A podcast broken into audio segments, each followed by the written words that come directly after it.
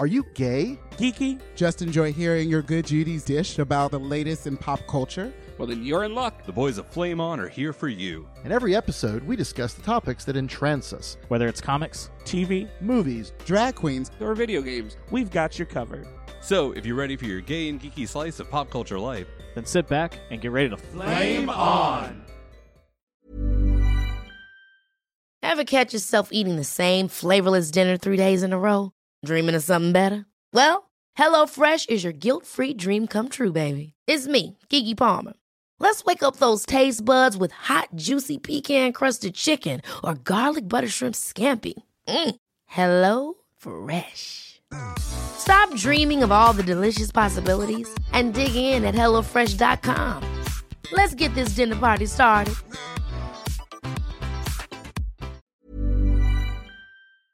The following program, Flame On, is presented by the Nerdy Show Network, geeky programming for all nerds across the multiverse.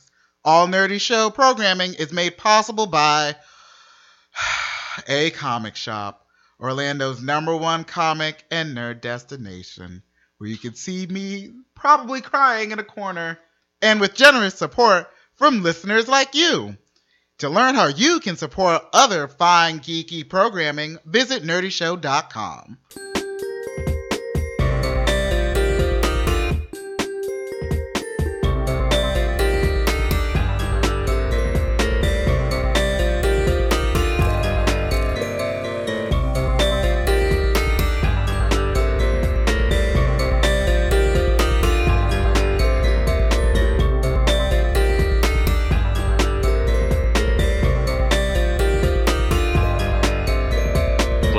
on. Flame on. Welcome to Flame On. I'm Brian, and I'm here with people.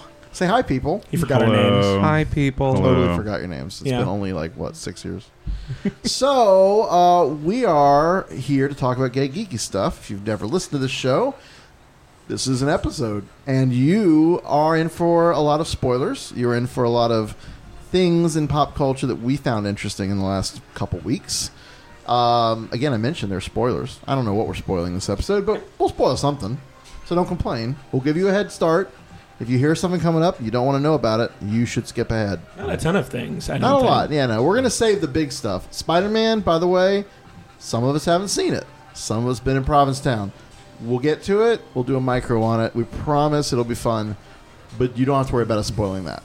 Other things, little short films, maybe some comic books. Yeah, we might spoil Television stuff. series. Yeah. Television series. We do like the TV these days. Yeah, we, we spoil a lot of that. So that is BJ, who just uh, you just heard. Say hi, BJ. Hi, BJ.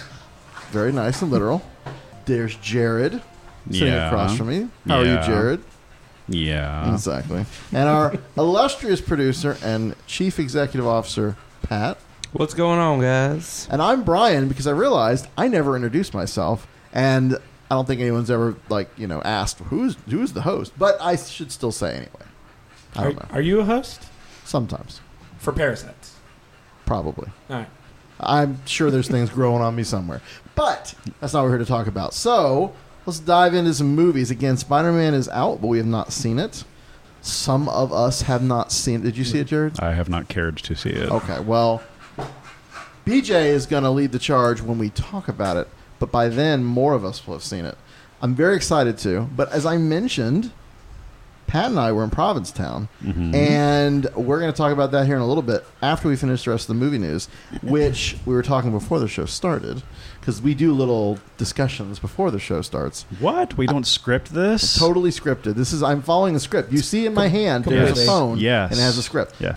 There's a new short film by Neil Blomkamp. Boom, boom. I don't think I said his name right. I feel bad. Sounds like um South African, South Africans, whatever doesn't yes, yes, yes, yes. doesn't doesn't always come very readily. South, South African name. yes, Blomkamp, uh, famous for District Nine, and most recently, what was the movie? Oh, uh, Um, Chappie? yes. Chappie. Yep. Yes, Yep. good job. Um, so, BJ, what is this movie about? So Zygote apparently was just a little short film um, that he just decided to do. He kind of directed on the side, um, and it's just a straight up creature just a little. It's a 22 minute short film you can find on YouTube. And one of the most interesting things to it, other than the creature, which is just made out of random body parts, Like you do. it's um, it's you don't really you're not 100% sure if it takes place on Earth or if it takes place on some future asteroid. All you know is it's the future. There is some sort of higher ranking official and Dakota Fanning plays a like lower class member of this society. So there's just a ton of information that comes at you the moment you start it, and and because she's Canary class, um, the major thing is that everything is biometrically screened. So like she can't use the gun until he gives his thumbprint on it, and all you know is that somebody was literally cutting up animals, stitching them back together as some sort of weird, isolated madness. You know, Lovecraftian nonsense. Sounds like Dr. Barber from uh, uh, Marvelous Misadventures of Flapjack. Okay. A little bit, There yeah. Actually, Yeah, ac- that I can see that, and something happens at the dig where everyone is exposed to some sort of light, and this little hodgepodge creature thing starts collecting people, and the corporal gouges his eyes out because he saw the lights too. Uh huh. So it pretty much to keep himself from going crazy, he takes his eyeballs out. Oh, lovely. Um, also, since it's a futuristic society where everything's biometrically screened and the monster has like 20 hands, actually, I think it has about 60 hands. Um, its feet are also somewhat made of hands. Oh, good. We're right on the nightmare fuel here. oh, This yeah. great. It's, it's got like 50 eyeballs. Oh. Some that are kind of blind, some blinking, some just staring at you directly. Um, so there's there's an interesting moment where they actually get away from it, but then you just see it rotate hands on its arm thing, one of its arms, It's like a Swiss Army knife. and it's like this one, nah, Nope. not this one. Uh, uh, that one works. Um, so it's just very, and and from what I can tell, it can't really be killed. You can slow it down, but it's just eventually it's going to wake up and be like, oh hey, I've got a couple more hearts in here, so that's that's a spare. All right. Um, but yeah, no, the cool thing about it, the coolest thing about it, other than the creature, was actually Dakota Fanning's in it, and she's just kind of been a gone for a hot minute because I Yeah. think she just decided to go to school like a normal person.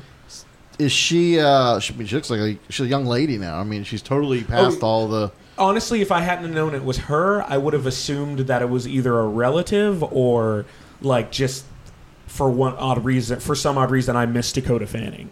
So, um, but no, it's actually it's it's terrifying, and the best part about it being on YouTube is that I skipped the super suspenseful moments by like increments of That's three seconds. cool. That is super cool. Oh, what? It's but it's really really good, and it made it made me real realize how much I missed that director. So one of my favorite movies that he did is Elysium, and that movie is very heavy-handed, eh, to some extent. District Nine, maybe, and Chappie, about like the social message and social commentary. Was there any perceived social commentary Oh, in this film? Oh, yeah, no. Canary class. Yeah, like, the- is that like a class of people?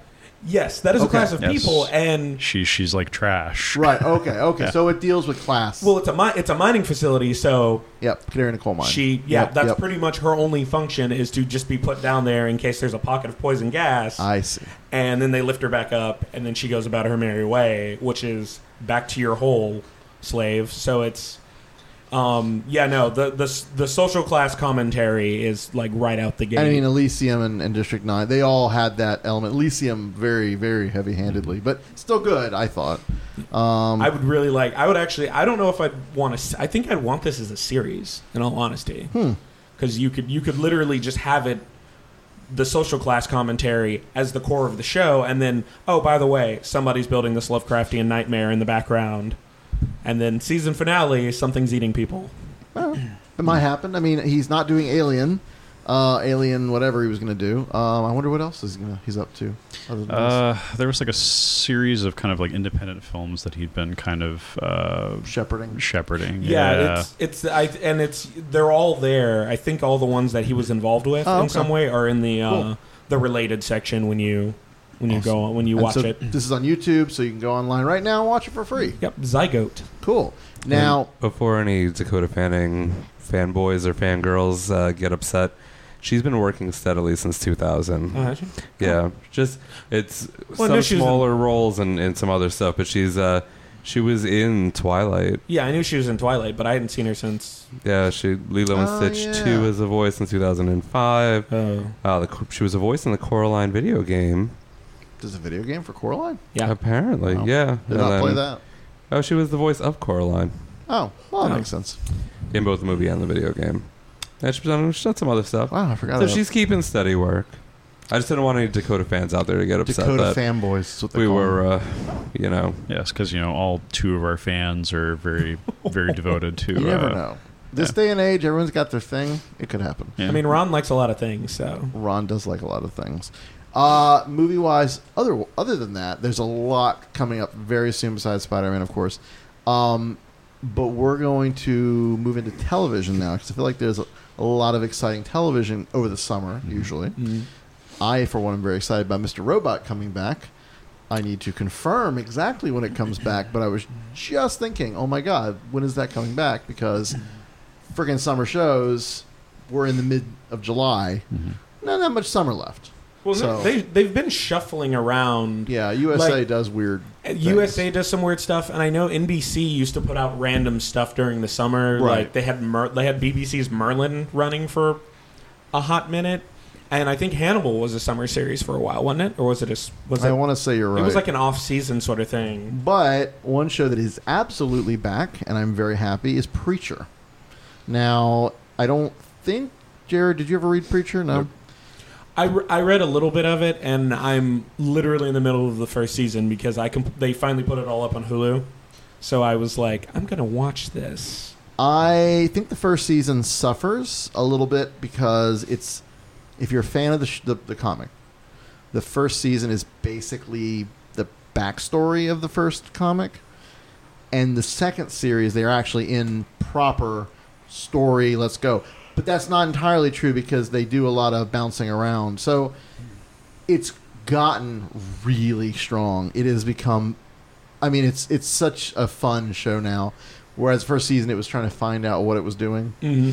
So if you like sort of the Fear and Loathing in Las Vegas, the Gonzo crazy road trip adventure, but with demons and God and and crazy like vampires and like just So normal family road trip for me. very much, absolutely. Like they probably will be in Atlanta at some point, and then yeah. Um, but there, there's second episodes in New Orleans, and I love New Orleans. So seeing that as the backdrop for the And crazy, they, they filmed they filmed on site.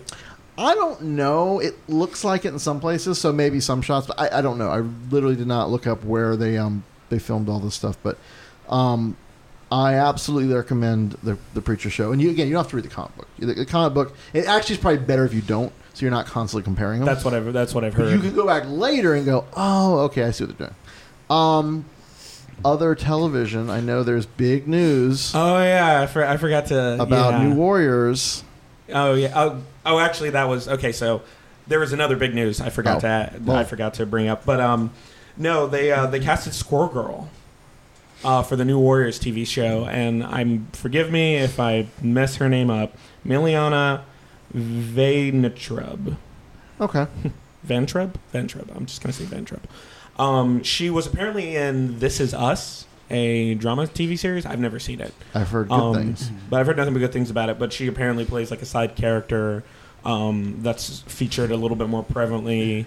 Is it in its second season? Or This, this is season us? two will be coming back this Okay. fall.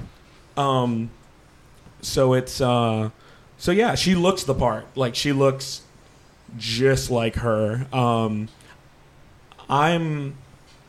I don't know much about the New Warriors. The only thing I really knew about them was what I read about them in, um, the original the original Civil War story. Yeah, and that's not the most. Uh, that's so. The New Warriors a great comic in the late '90s. Mm. Uh, Mark Bagley did some really amazing art back then, and it was a fun. Not the Avengers, not the West Coast Avengers, not any known team up to that point. And this is be- before Thunderbolts, before other teams kind of came and went. It was very much a nice alternative to the X Men, with a lot of younger characters. Basically, what the Champions kind of is now. Oh, okay. Um, a little, maybe less trying to draw on like the youth of the era, but I mean, maybe it did, and I just totally didn't realize it because I was young too. Um, Speedball, Yeah, I knew he was in it. um, Vance Astro, like Captain, what do they call him? They didn't call him Captain Marvel, but he was like something Marvel. Um, there are other images in my head, and I can't remember the characters. It was like a, a Mach 5 character, I know because A Gillette Mach 5? not the Gillette. Mach 5, no. Damn it. I know they shuffled. Uh, I know they said because Squirrel Girl wasn't. Squirrel Girl was absolutely not in the New Warriors. Yeah. However, being a huge fan of the current Squirrel Girl uh, sh- uh, comic and what they've done with her, if they take any of that and to put that into the show, I'm going to be thrilled. Yeah, Um, honestly, like that, I'm almost more excited about than seeing New Warriors on the screen. But what you read, the kind of tail end of the New Warriors era. In fact, New Warriors had gone away. yeah. They only used that as sort of the impetus to do Civil War. So it was kind of a, hey, what have these crazy New Warriors been? Oh, they've been doing a reality show. Oh, they're this, and blow everything up. I mean, that's very glibly, but that's basically what it was. So they just used their thing. Uh, but what was the other big news? No, that the you- other big news is they announced the Thirteenth Doctor. Okay. I was definitely going to get to this. And it- I was it's very surprised that recent. wasn't at the top of your well, list. it was, but I like to sort of stick to the script, if you will. okay. So again, I don't want to spoil this for anyone who has not, for some reason, been paying attention to the news because it's all over the place. I mean, I mean, yeah. Well, I mean, because they put up a big advertisement on B. So if you want, if you were on BBC America within the past like two weeks, they, apparently they had promos running Yep. because they revealed who the new Doctor was, um, with a little bit less fan for fanfare. it was very, they they like filmed understated. A pro, they they filmed a promo for it, but that's better than the way they did Capaldi because the way they did Capaldi is It they had this stupid it was a talk concert. show concert. Yeah, it was. who's going to come out. It was very reality show, very Yeah. you know stupid. What I loved about this is they did have that really cool teaser, Mm-hmm. and it got a little ridiculous, showing like thirteen everywhere, including the uh, uh, the, the the torch of Statue of Liberty. But the follow up, which came out today, we're recording on Sunday, uh, the Sunday before this is out in the world. They had the Wimbledon wrapping up. Was it was Wimbledon, right? Yep. I don't follow tennis. I apologize. I used How to. dare you, I used sir. to a little more than I anyway. Who are you apologizing to? I don't How know. I'm dare I'm in the sporting world now. I, I should apologize. I don't know. Okay. Are you in the sporting world? Shh. Yes. so, yes, they did a little video, and it was very mysterious at first. You had this cloaked figure walking through the woods, sort of atmospheric and building tension, and then you see the side of the person's face, and you don't know, you know, who it is. And then I think uh, character puts her their hand out. And a key to the TARDIS materializes because on the previous promo, a key to the TARDIS like dis uh, what do they call that? Not It- disintegrated, but it dematerialized. Like yeah, it just disappears. It disappears with the, the TARDIS noise, and so it comes back into the character's hand, and then the character pulls their hood back, and it's revealed that it's um, an Oh, actress. Jodie- an actress. It's yeah. Jodie Whittaker. Jodie Whittaker, which I wasn't super familiar with. I'll be honest. I've watched like the first episode of Broadchurch, so I've seen her, but I didn't know her work, and so I had to go Google and look around. And the big thing here was this is a woman playing the Doctor. This is the, the Doctor is now a woman, and for years now, Oh, they've been members of the community have been clamoring for a doctor of color, a doctor who is queer, a doctor who is a woman, anything besides standard cisgender white guy. and they've and they've been they've been really good about like desensitizing people to it over the past couple years, especially with Missy. People give Moffat a lot of shit because they don't like the way he writes women, and Mhm. Doctor Who hasn't done, done well on the Bechdel test and all this stuff. But one thing that Moffat has been very good at from way back, and I'll, I'll talk about it in a second, but has been blending in this idea that Time Lords can regenerate into different genders. Mm-hmm. that they're very gender fluid is the term, right? Um, and that ti you could absolutely have a woman doctor, even if they have not absolutely, you know, cast a woman doctor until traditionally a time lady. Right. Missy obviously is a big. I mean, they've had they've had they had when they when they had the uh, finale in Gallifrey in the previous season, and the Doctor actually shot Right another Time then, Lord. Yes. he became a black woman. Yep. And was just like, this is normal, Yeah. and and you know, and the same thing with Missy, Yep. and I do love the line from the uh, from a character. If you haven't seen, it, I won't spoil it, but there's a line like, "Is the future female?" And uh, Peter Capaldi's doctor's like one can only hope, Yeah. and I'm like, Well, this last season, Yeah. it's been like Moffat doing everything he can to score better on the Bechdel test. But that's fine. That's that's how you grow. Um, he's listening to criticism. He's taking it. and He's trying to work it in. Now, here's the thing, though. If you go back, there is a comedic relief. Uh, I think it was for the Red Nose Day, called "Curse of the Fatal Death." Okay, Yes. you can find this online. It's very easy to find. Steven Moffat wrote this before he was Doctor Who's head writer. Way back, this was even before the show had come back into production. In that show, the Doctor character, started by Rowan Atkinson, regenerates several times during the episode, and then eventually regenerates as I always screw it up, not Patsy but Edina. No, right? Who's the tall one?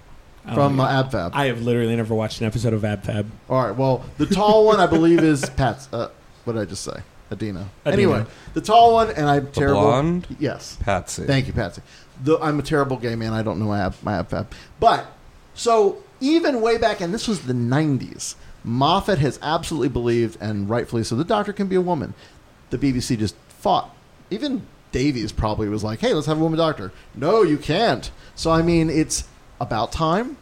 But you know, I have to give Moffat his due. He Yeah. wrote this 20 plus years ago. So, good for him. Glad it's coming. The end of the 13th, 12th Doctor, Capaldi. Uh, they had the last episode. I don't want to spoil too much. Yeah. Um, even though it's been out for a couple weeks. But it was brutal. And Oh, yeah. a lot of people died. a lot of Cybermen died, which is pretty awesome. But um, the Christmas special will be very interesting. I'm ex- yeah, I'm very excited for the Christmas special this year. Last year's was okay, but like Yeah. this year's, I'm I like it when I'm excited for the Christmas Special. The ones where you have like major things, like the end of the eleventh Doctor was amazing.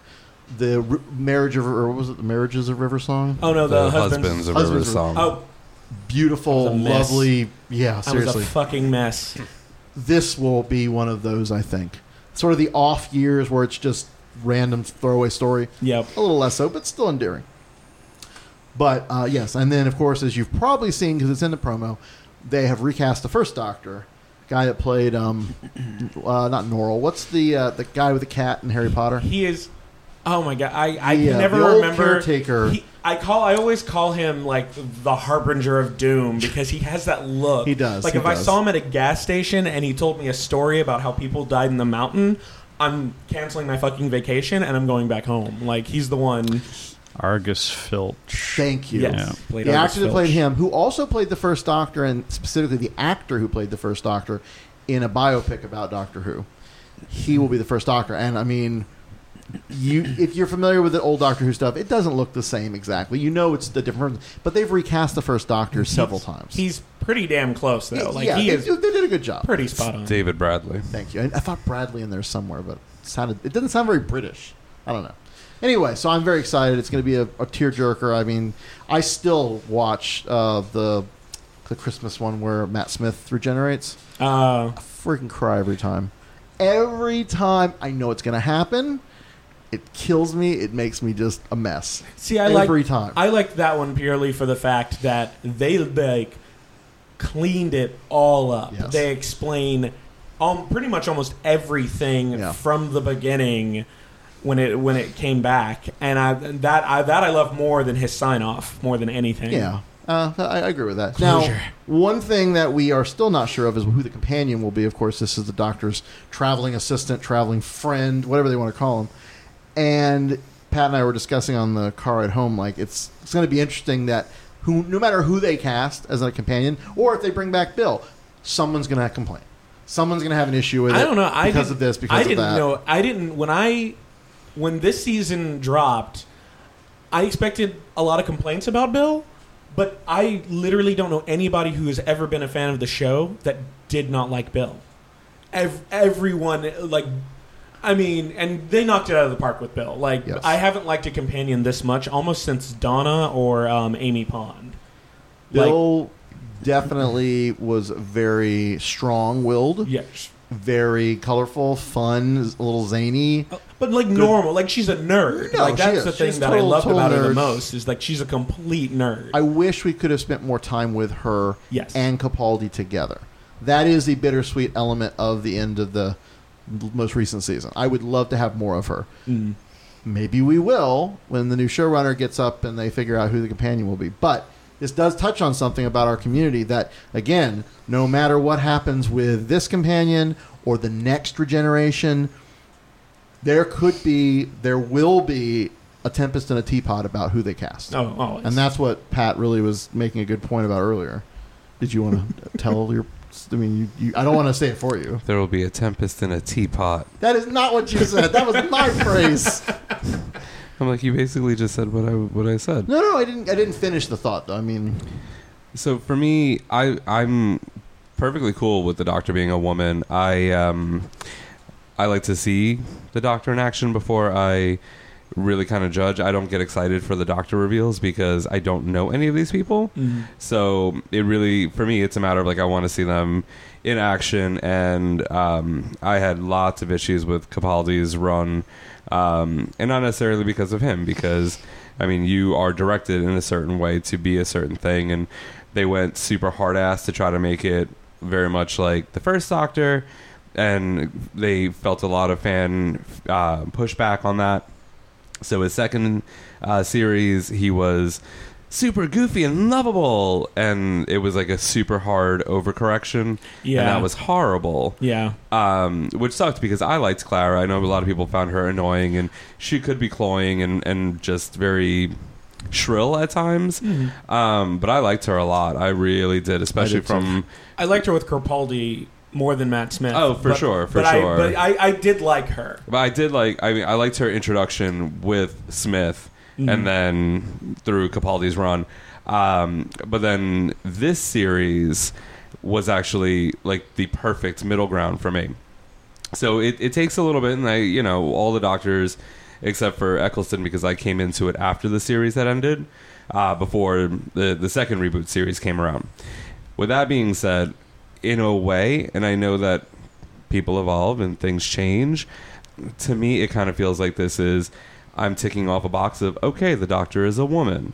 So now, if the next doctor is a black man, okay, now we're ticking that box off. And, you know, I want things to feel organic. And in this day and age, with how, how vocal and how easily it is to be, uh, to write something on the internet, everything almost feels like a reaction. Yes. And Yeah. I don't want that to be the case. I, you know, if it was another white dude, okay, well, whatever. It is what it is. I mean, it will get blown out of proportion. yeah, there's always going to be a segment of the of the population that's going to blow it up out of proportion. That's going to be on on Tumblr and on the comment section and and all of this and talking shit. And then now we have a woman. Okay, now that other one section is all right. This is awesome. One section is oh my god, how could you make the doctor a woman? And this, you know, no matter what, it's always going to feel like it's a response to to criticism uh, versus being organic. Where if this were 15, 20 years ago, where you don't have that, where the internet is still relatively young and new and it's not as um, oh what is the word um, poisonous uh, vitriolic um, i'm trying to think of a, a, a- there's a certain word i'm it's thinking of commenters now. well no it's uh, um, just it's so acidic and just Yes, it- lots of all arguments. of those words like but there's a certain word I'm, I'm just Hypercritical missing is definitely one of them. well, yeah, but Yeah. it's if if this were 20 years ago when when that wasn't such a big thing online and we didn't have Facebook and Twitter and all this stuff, and that had grown out of it, and it was still going. Obviously, like you know, we're we're t- taking this point in time and moving it back. I'd feel like okay, great. They just it's grown organically. They made this decision Yeah. on their own. and they- Missy, Missy was something that I felt was organic, and in a way, and in a way, testing it out, which is fine. But that led to so many things of like, Why they got to do it with a bad character? yeah, I, I don't know if that was I, that may or may not have been no, an no, that's, criticism. that, no, that that's definitely something I have said to I mean, myself. and, I- and I before. want to say this: we love representation. We really want to see more representation in all of the things that we do. I mean, that is huge. Don't please don't take any of this as anti-representation. But I agree with Pat 100%. It has to be organic to a show, and you have to be patient. I know that's easy for me as a cisgendered white male to say, but I don't want creators bending to the whim of the social whatever every time it gets up in arms. Because Yeah. if that's the case, you have good things changing now, but you are not guaranteed that that will last. Exactly. And I do not want my Doctor Who becoming weird alt right fascist crazy people because suddenly that's the big overwhelming voice in the community, and we're dealing with those people on Tumblr and that whole thing. So it will swing both ways. If you're if you're alive long enough, you will see history go both directions at some point. And if you don't, and that and that's the thing is if you if if you have a writer or a creator or something for something, and it ends up being half-assed and not as good, Right. then you have the other side of the camp being like, "Well, we Yep. tried to be diverse, Tokenism. and look what Yeah, happened." it's tokenism. I mean, you're just Yeah. yeah, no, exactly. Well, so and that's, I mean, we've had conversations on the show before. Oral has been very vocal about it. Um, representation doesn't mean you just throw a woman in, you just throw a black character in, you don't throw um, a queer character in. You, just to have one in Right. the show, Yeah. it needs to be. It needs to actually be a, have a. a I like. He, I think I'm trying to remember exactly what he said, but he's like, I'd rather have one black character that has substance and has meaning to fill in whatever movie or show than have 50 characters that are black that are just there to be there. Yeah. Yeah. Because that's not representation. That's just Right, furniture. that- yeah. Furniture. It's tra- it's treating people like objects at that Exactly. point, which is a little Exactly. worse. Yeah, tokenism. So, and I, I really do hope. I'm excited to see what she does. Yeah. Um, the the funny thing that I, I loved was that um, the hands, her hands. Are they tiny? N- no, she's not 45. Um, they had no nails. Oh, They were very gender neutral hands. Interesting. Because that Yeah. was the first thing you saw. Because it was Oh. fully clothed, you know, hood, jacket, it. Yeah. pants all the way down, boots, and then she opens up her hand and it's really short nails. Like it. it Oh, see, I thought you meant like no nails at all. Like Ooh. there's- oh God, no, would that's go to just the creepy. creepy Nubbies. no, like there's there's a horror actor who has like no nails. Ah. yeah. Yeah, Ooh. no, no, no. When I saw it, like the, Nubbins. I obviously, you know, when it was posted on our, our page with uh, "Yes, Mama," Oh, I yeah. was like, okay, I know where this So is you- going. I, I that ruined that entire s- surprise, but I kind of knew it was going to happen anyway. Um, but the hand opens, and that was the first thing I noticed was it was there was there was no nail polish, there was no long nails. It was literally like just super gender neutral hand Yeah. because that was the first thing that you know you're being exposed to. So it's like, who could it be? I see, I- Obviously, it's a white person. I feel like a doctor, and this could go into a whole other thing. A doctor should not have nails. The doctor is not doing drag, even though kind of it is. He is. They are. You got to get used to this. It is. Uh, it. But the doctor's so absent-minded. No matter what gender he is, at least most of the representations have been very absent-minded, kind of, mm. kind of like aloof. I don't think of doing your nails as that part of his their personality. That's that Yeah. takes intent. No. That takes living a very conscious and and put upon and planned. The doctor thing. doesn't really groom all that, Yeah, I mean, mu- like basic. um, Matt Smith took time out of his day to put a Did. fez and a He fucking did. bow tie on. no, no, it's true. she could take some time to put some Lee press on nails No. I mean, she could. before she walks out the. Acrylics. That will be interesting because I don't, I don't believe that the outfit she had on was the outfit that she will have. It's probably. I, I wouldn't be surprised do. if that's um, similar to what Capaldi has Yeah. on when he regenerates. Yeah, yeah, yeah, probably. So, so we haven't seen what her look is going to be, and I'm interested to see how gender neutral or feminine or masculine or whatever they do with it. Yeah. Oh, because Missy was super feminine. Oh, I like, love- Oh, she yeah, looked like fantastic. Her costuming was always was always spot on. So I it'll be interesting her. to see if they do that with. But I mean, as much as Missy was like um, John Simm's master and masters before her, um, she did change. Like her demeanor and her her attitude changed. So it's quite possible that being a woman could mentally change the doctor. Oh no, no, no! You're right. They, in fact, they ought to explore that. I think that'd be cool. So anyway, we're really excited about Doctor Who. Of course, you know, uh, as what is it, Eric used to say, my TARDIS-shaped butt plug or whatever. It's uh, taking that out of my ass. TARDIS shaped dildo out your ass. Yeah, yeah. The only thing I will say, and I know we'll talk about season 10, 9, 9, Ten. 10, um, more in depth. I thought it went over the top meta. Like a little bit. lot of our, a lot of, a lot of these sci-fi superhero shows have done a lot of meta, and Supergirl was probably right teetering on that edge for me Oh yeah. because it's like it's escapism, um, and I like meta, but like the talking about the- entire the two-part stuff? finale. Oh, okay. Like that entire two part, well, that too, but the entire two part finale just felt like they took every single freaking headline, and then we're like, we're gonna make a pointed reference to this. I mean, basically we're call gonna out make a- Trump. I mean, well, that oh, for sure. yeah. A lot of which shows is have been which doing is that. fine, Right. and I like that. I like it when it feels organic. This felt again. This felt like it was.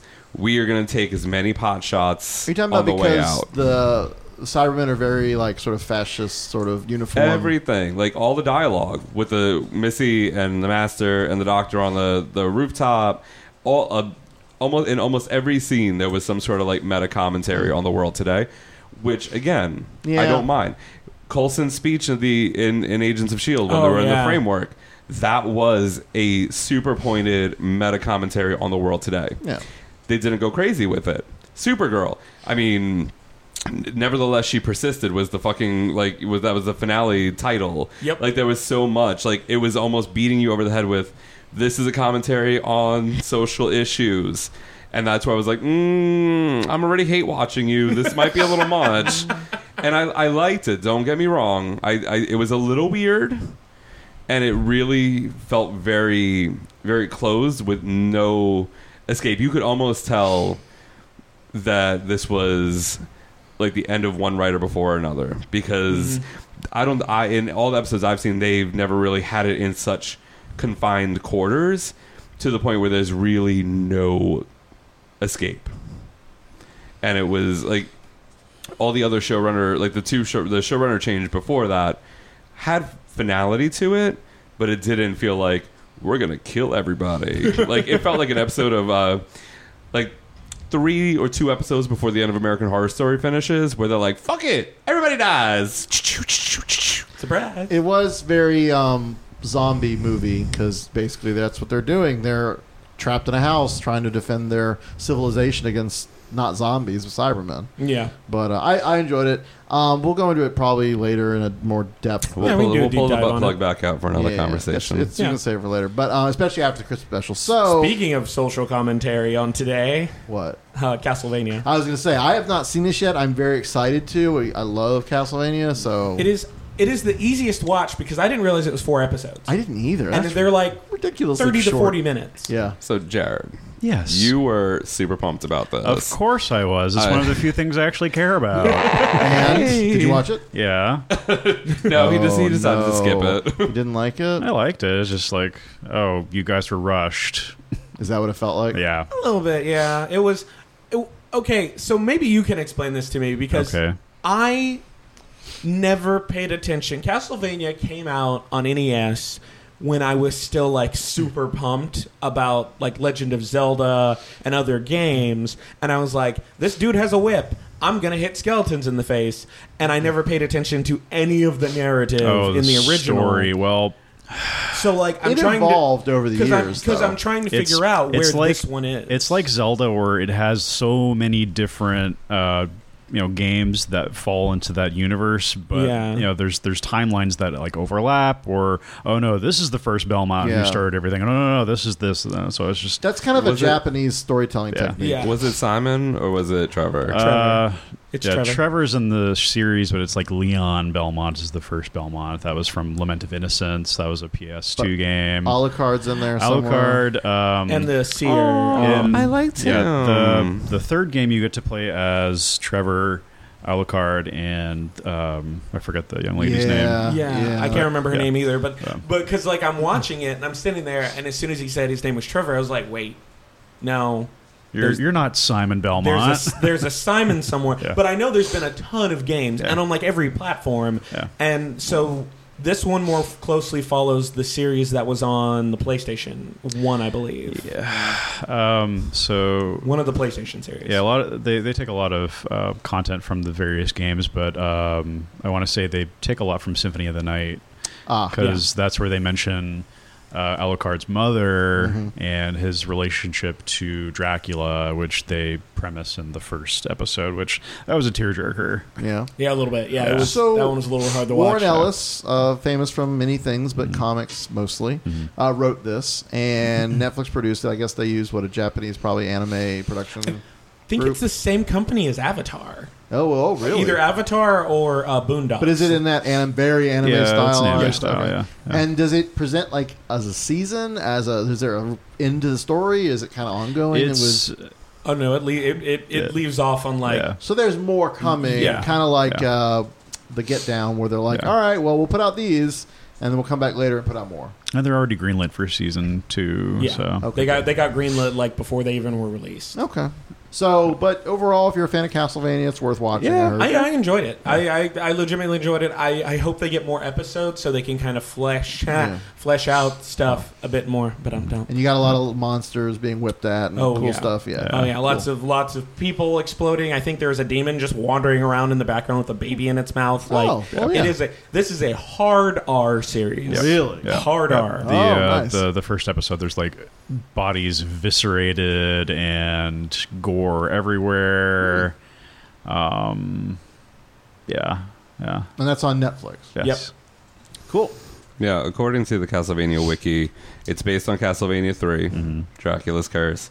Um, it is TVMA, and then the designers are Frederator Studios, Powerhouse Animation Studios, Shankar Animation, and Project 51 Productions, Yeah. and MUA Film, MUA. Oh, Wow. Oh, I don't know any a lot of my my hangups with it though where it's like okay we got a couple episodes where some like fundamental artistic things were kind of threw me off just like scale and lighting uh, in, in certain episodes but um, and then costuming which I thought was kind of weird too where it, it felt too modern it it didn't quite feel medieval enough at least for me felt a little cosplay like some, like Yeah. all the like ev- when you like you can look at the characters and you're like those people are probably going to die because no detail was put into anything Yeah. they're doing Yeah. saying or but, like but again that's where it feels rushed where it's like okay we we only have this time frame to spit this series out so i guess Yeah. we're gonna have to cut some corners all right. Any other television? Pretty I big, big stuff. I think. I What? mean, a- DuckTales is coming in August but that's coming when we when it comes out. We're Yeah. going to talk about it. Um, that did actually remind me to talk about Facebook because you mentioned the post that you posted this morning about the doctor's reveal that had the title "Yes, My Mom." oh yeah Uh, it is worth noting that even though we only do this episode every other week, you can go on Facebook and follow our exciting adventures um, directly. Oh, yeah. we post things throughout the week. Where can they find us on Facebook, Brian? Flame on Show. That's real easy. It's facebook dot- facebook.com slash flame on show. Or just type in flame on in your search. It comes up. Our logo is a lovely little orange square with a little FO and some rainbow rainbow component too. I forgot now. yeah we're, we're, there- it, was, it was it was a, you know a, a chemical That's right. Well, that was yeah, the original yeah, one, yeah. and Yeah, then it we evolved yeah. to the periodic one. Yeah. Is there Um, one handy dandy place where they can find all of our social oh media God, links? It's like you thought ahead. Yes, flameonshow.com. Yay. We actually are are sorry, pirate, Arr. stuck in pirate mode. I have a blue beard that is fading slowly, and so I'm thinking. Just very remember that shirt we saw. To air is human, to R is pirate. Oh, we didn't get that shirt. So at flameonshow.com, you can find us on Tumblr, Twitter, Facebook, all our places of, of posting, and it's all linked very nicely for you. It's little chicklets at the bottom, so you can just go find out about our show and see what we're up to. Uh, our Tumblr we got even- really active this week. And we even posted a bunch of po- Oh, uh, Instagram. Instagram photos. So Pat and I were at Bear Week in Provincetown, Ooh. which if you've never heard of Bear Week, you're probably not in the bear community, and that's fine. Or you're not, or you don't live in Provincetown, that's also fine. or Boston Yeah, or the, or the greater New England area. But here's the deal: Provincetown is the very tip of the Cape of Massachusetts, and is a lovely little small sort of fishing community slash tourist destination. Um, got a lot of great history and a lot of really nice people. Um, so they have uh, th- several themed weeks throughout the summer, actually throughout the year, really. Um, Mo- or weekends. Um, yeah, I mean, stuff goes on during the winter. I don't want to say the town shuts down, but like everywhere else in New England. has a, has Yeah. an off season yeah. Um, but yeah, it's- summer is the big one. right? summer is the big season. So, uh, round about the first or second week in Ju- July, sorry, uh, Bear Week takes over the island, or the island. It's, it feels like an island, but it's really just a cape. Um, and so Pat and I and our friends Chris and Eric, who's also on the show fairly often, we were all there and had a lovely time running around. One of the best things about the week was getting to see awesome drag shows at night because there is a great set of theaters there that run drag shows and other entertainment throughout the year. Um, and the summer season, they had queens like Varla Jean Merman, Oh, Jinkx Monsoon, uh, Trixie Mattel, yeah. You guys saw. I yeah. I saw you guys post pictures at the Trixie Mattel show. Peaches Christ. Who am I missing? Some other queens. Oh, Raja this year. Um, and we got to see some of the shows. We didn't get to go to all of them because you know it's a lot of money. But we did get to see Return to Grey Gardens with Jinkx and Peaches, which if you've ever seen the Grey Gardens documentary, this is basically kind of the continuation of it, but meta sort of about the drag relationship. Oh hi. It's Um, it's weird because it's really not. It's done in the style of Grey Gardens, but meant to be basically this touring show that impersonates Grey Gardens. It's weird Mother they dear- go back and forth. Mother Dear says all the homosexuals have the best antiquities. I mean, basically, that's what Jinkx sounds like, right? Jinkx, I, I will say Yes. this: Peaches wrote this show for Jinkx because of Nice. Jinkx Oh, yeah. impersonation and, and Drag Yeah. Race. And if you've never seen Jinkx Monsoon do uh, Little Edie, go online, go to YouTube, find it. You, she's great. So Peaches, who is a queen out of what San Francisco, I believe, California, uh, produced this show mainly for her. But it's ridiculously funny if you're again if you're a fan of Grey Gardens, Mm. and if you like drag in general, they're both fun performers. Uh, Varla Jean Merman, uh, uh, institution of drag, um, did her yearly show there, and it was called Bad Heroin. and Bad Heroin is the, one of the best posters I think I've, I've ever seen of hers. It's Varla Jean as Wonder Woman, but with like, I assume the teeth rot that you get from doing like heroin or meth or Oh, something. No. Yeah, and she absolutely orbed at one point out of her normal kind of flowing outfit, whatever. I don't remember what the first outfit was, but into a Wonder Woman outfit. Um, and then did a lot of songs about heroines, basically. And I know Pat, you were talking about um, the show's sort of genesis, how it was originally she wrote it a while back, thinking it would be when Hillary was. No, was. she said that. That's, that Oh, was that her what she- whole. That was her story in the show. oh, oh, okay. So it was That- in the yeah. show. Sorry, That was not how I thought that sentence was going to go because, like, and you, Pat, I was like, wait, is he about to say Pat did heroin? And you, And you Pat, did bad her- heroin. And you did bad heroin one time. So so ori- No. it was originally kind of intended maybe maybe as a Hillary thing, but when that it was a didn't happen, female empowerment show Okay. Yeah. because she was under the hopes and impressions that um, that whole thing was not going to go that way, and then she decided to take um, that same concept and still use it and showcase um, powerful women, both fictional and real. yeah. You like the show? It was fantastic. It was a great show. And then of course we got to see Trixie's new show, Moving Part. Now with Moving Now with moving parts. Oh, so that, that was her new show. I didn't know that was her new show. Yes, Ooh. uh, we saw her. We well, basically her first show uh, last year. Hmm. Um, and what came out of nowhere during that show was her picking up a guitar and playing a song that she wrote and singing and sounding amazing. So this year she played more into that. Oh, good. doing covers, some other things, but Mhm. then also doing a whole new song that she wrote for the show. And um, we got to see one of the few shows that she's doing there. Originally, she was supposed to do, I think, a normal-ish size season. Mhm. Like you basically go up there in like June and go through September. But she's been now touring and going off and doing other stuff. So we got to see one of the shows that she's doing there. So it was really very fortuitous that we got to do that. Um, what did you think of Trixie? Oh, it was fantastic. And she jumped off the stage and fell into me. It was great. totally almost did to Jesus take the wheel. Nice. No, she totally did. She landed in my arm. She, she had to brace herself on, so you have a on me. makeup print on your on your shirt. No, that'd have been fantastic. I was though. gonna say you should frame it. and I got to I got to play the eggplant when at during the final song. No, during Skater Boy. She did Skater Boy, and she was like, "You guys get to be my band. Look under your seats. Some of you have instruments." And it was all like the little, little food cl- shakers. So somebody had like Toys. a carrot. Somebody had um, I had the eggplant. There was a bunch of different ones throughout the the audience, and she was like, "All right, now just shake them on beat." with how white this crowd is, that will not be possible.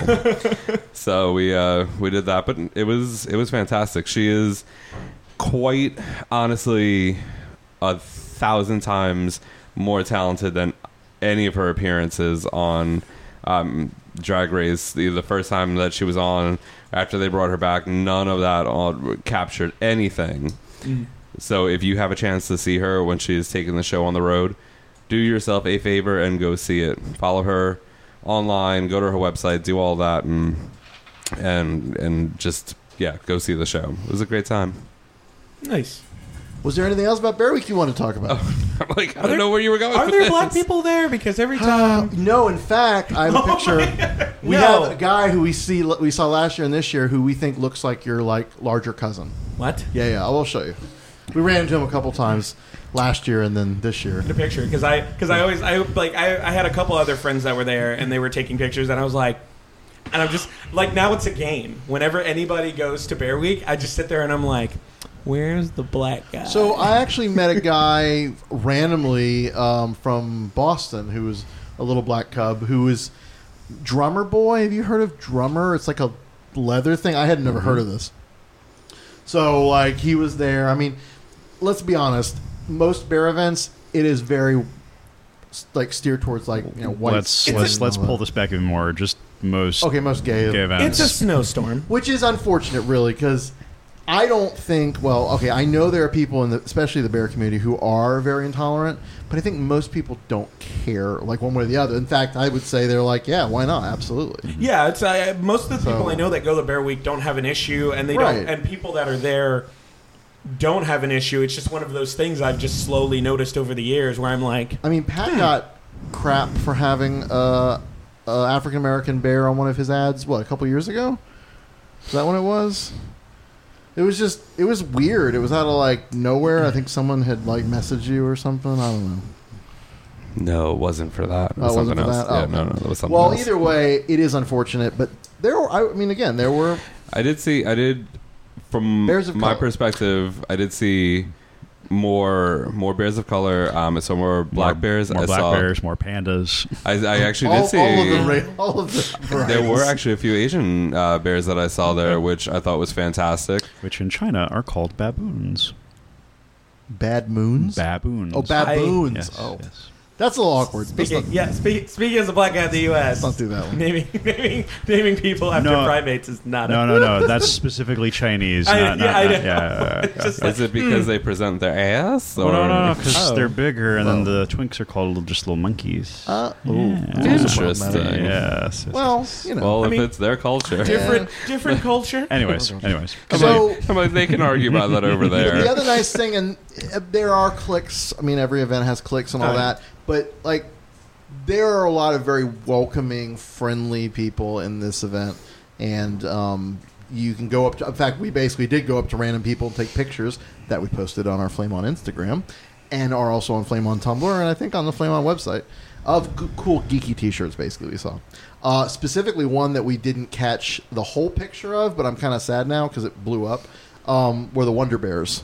Uh, a bunch of guys dressed as Wonder Woman. I, did- I did see pictures of that. And I thought that was the most adorable thing. Ever. We've seen a Wonder Woman bear. I think goes by Wonder Bear previous years, and I don't know if he was in that group, but um, it was pretty awesome. And uh, Elvira, I guess, lives up there or goes to Bear Week. Anyway, was photographed with wait. not as Elvira, the actress that plays Elvira. No, but the action. yeah, with the Wonder Bears. What? Yeah, yeah. What? I'll find the picture. She, eh, does she go every year? I don't know. I don't know what her story is, but Oh my she was God. photographed with them on commercial, which is the main drag. Like, if there's ever an if there's ever a want to get me to go somewhere, Oh, yeah? you just say Elvira's going to be you, there. You would enjoy going. I really feel like if you can make it one year, and you don't have to go for the whole week. You can go for a weekend. You can go for a half week. There are lots of options because basically there's no central thing. It's just a bunch of parties. Hmm. So there's a run pass you can get, but honestly, it's not really that worth it.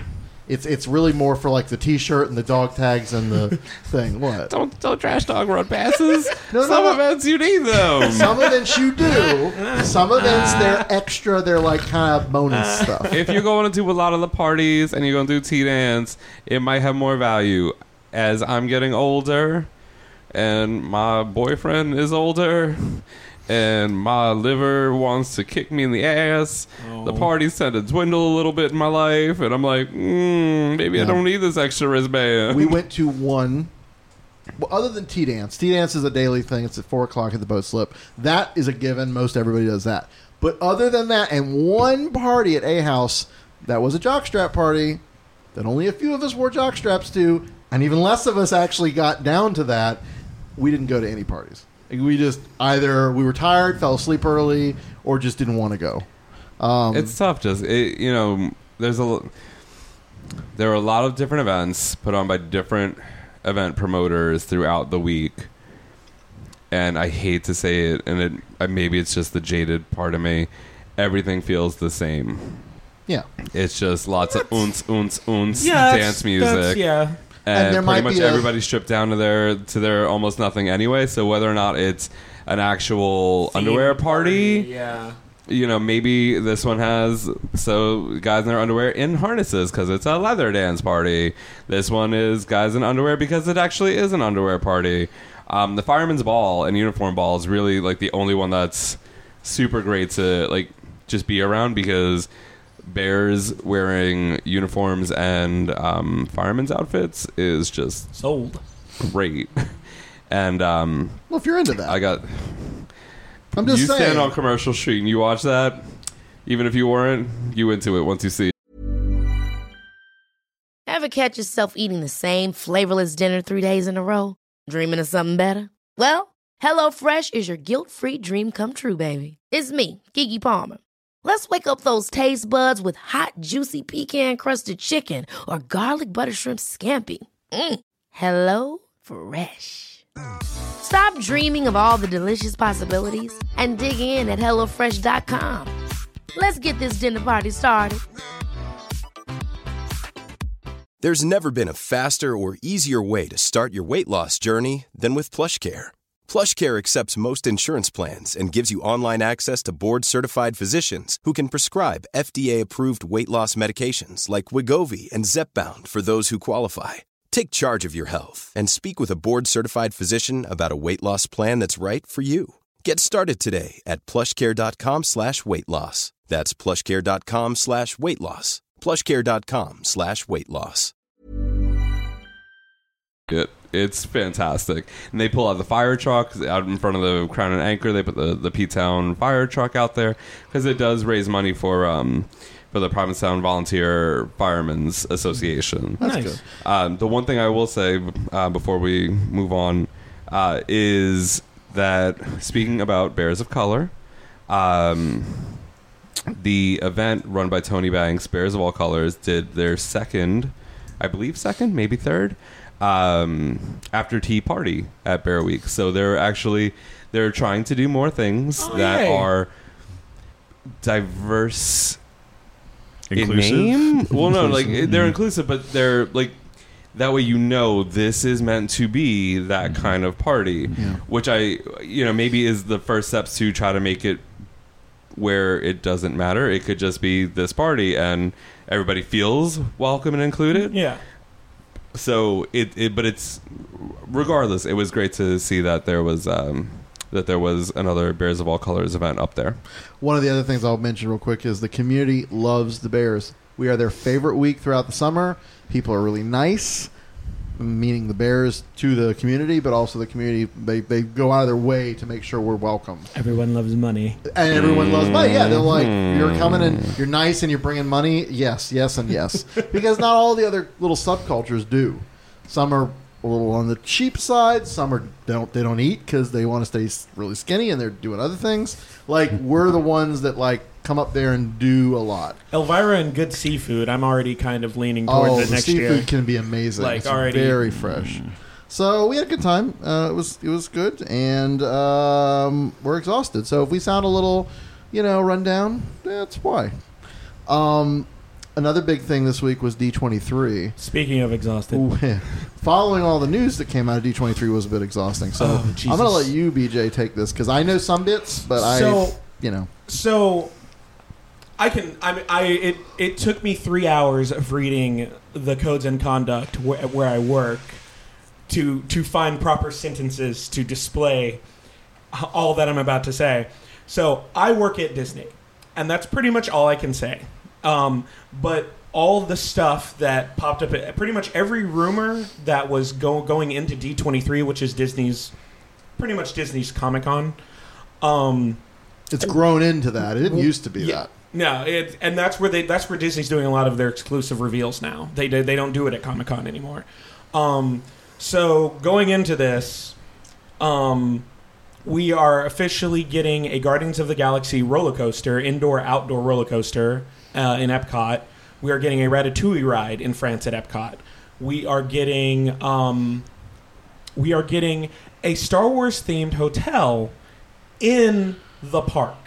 That's that's and even better than that. And I mean, I don't want you to say anything you can't. Obviously, you oh, don't Oh no, I'm, know I'm- that much either. They revealed pretty much everything I can. friggin' everybody gets their own storyline. Yeah, yeah. It's It's full, it's like- a fully immersive experience. I live in Orlando. There's a reasonable chance that I'll live in Orlando in that year that they release all this. Maybe. I want to go stay at that hotel and do this. That's amazing. Like Yeah. I I love the ideas of like escape rooms and even like those stupid dinner parties where you have characters. I've done at least one pirate theme actually. Oh gosh, I have, I have costuming and stuff somewhere from that. Oh God. Um, in fact, my my vest was blue. In fact, um, we should do that and record it. We should do a murder mystery dinner be with everybody in the interesting. podcast and, and I record it. I would consider that. Let's talk. We'll talk about that. It was the producer. He killed everybody. But this idea, and you know the the the concept art that they released. Oh, yeah. where you're standing there and you look out and you can see vistas of space and Earth from like basically convincing you you're up in space. I'm all for all of that. Like that is. It actually eclipsed the news that the Tron ride was coming yes. t- which was amazing, and I'm very excited about being a Tron fan. But that hotel stuff with the Star Wars theme, I'm so there. It's not. Yeah. It's going to just be a, a must. So you know, I have what four or five years to uh, prepare and save up and befriend lots of cast members to get Oh, yeah. good discounts. I don't know. I don't know if that Oh, works. they're not, I can go ahead and tell you now. They're not going to give us a discount not. until like the not. the next year, and Yeah. it'll be like three days in September. Of course. It'll No, be, I, I'd actually be more excited because even I guess Avatar they had like the cast preview weeks or whatever. So if they do any kind of testing. Hey, I'll I'll let I'll, be, I'll let You just, know. you It's probably gonna be in a, a weird executive thing, but I will totally let you know. But um, other stuff uh, Star Wars related. They did the behind the scenes filming uh, stuff from of um, Last Jedi. Yeah, the Last Jedi stuff. Um, they apparently, and I will, I will give, I will give Disney fans this. They will do whatever they tell them to do in the panel because apparently they released a teaser trailer. And when I read the description of it, uh, teaser trailer for uh, Avengers: Infinity War, um, it pretty much is a full trailer, characters everywhere. Uh, I mean, Thanos doing his Infinity Gauntlet nonsense. So a trailer is Not going to full Infinity Gauntlet. not full Infinity Gauntlet, mind you. Um, so they released a trailer for that. They had a replica of the interior of Scrooge McDuck's money bin that you could jump in. Oh, And I want to um, go to there. Eric, Chris, I'm calling you two out. I told you both to go to do this for me, and you didn't. Um, but they had that, and then the most important thing to me, um, and like I, I probably cried a little bit when I saw this.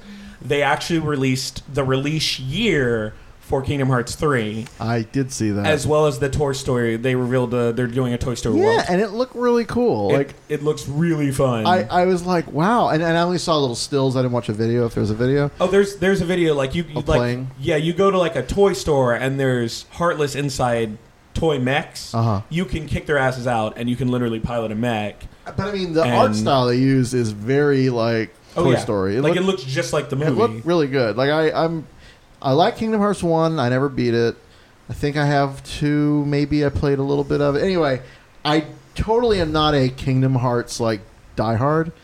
But every time the new games come out, I do get excited too, even though I, Oh, yeah. Mean, I never play No, it. I'm- So, um, and I have no idea what the story is. So uh, the Thanos thing is interesting because, or Thanos, I always say it the wrong way, or the way you know the movies are doing it. It's Thanos. It's not Thanos.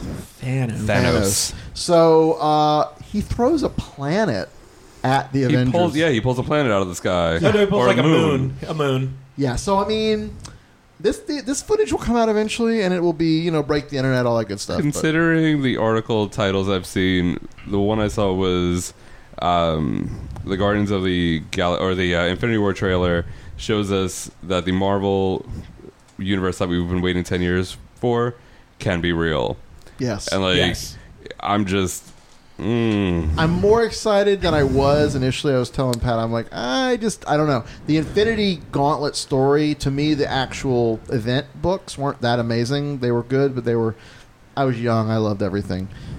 Lead up was amazing. I really loved Mm-hmm. Mhm. the Silver Surfer stuff, the uh, Adam Warlock stuff, and none of that, to my knowledge, is going to be in this story. from the sound So- of the, the trailer or what they showed, they are paying homage to certain aspects of the beginning of it, like where the Silver Surfer comes crashing into Doctor Strange's uh, Sanctum Sanctorum.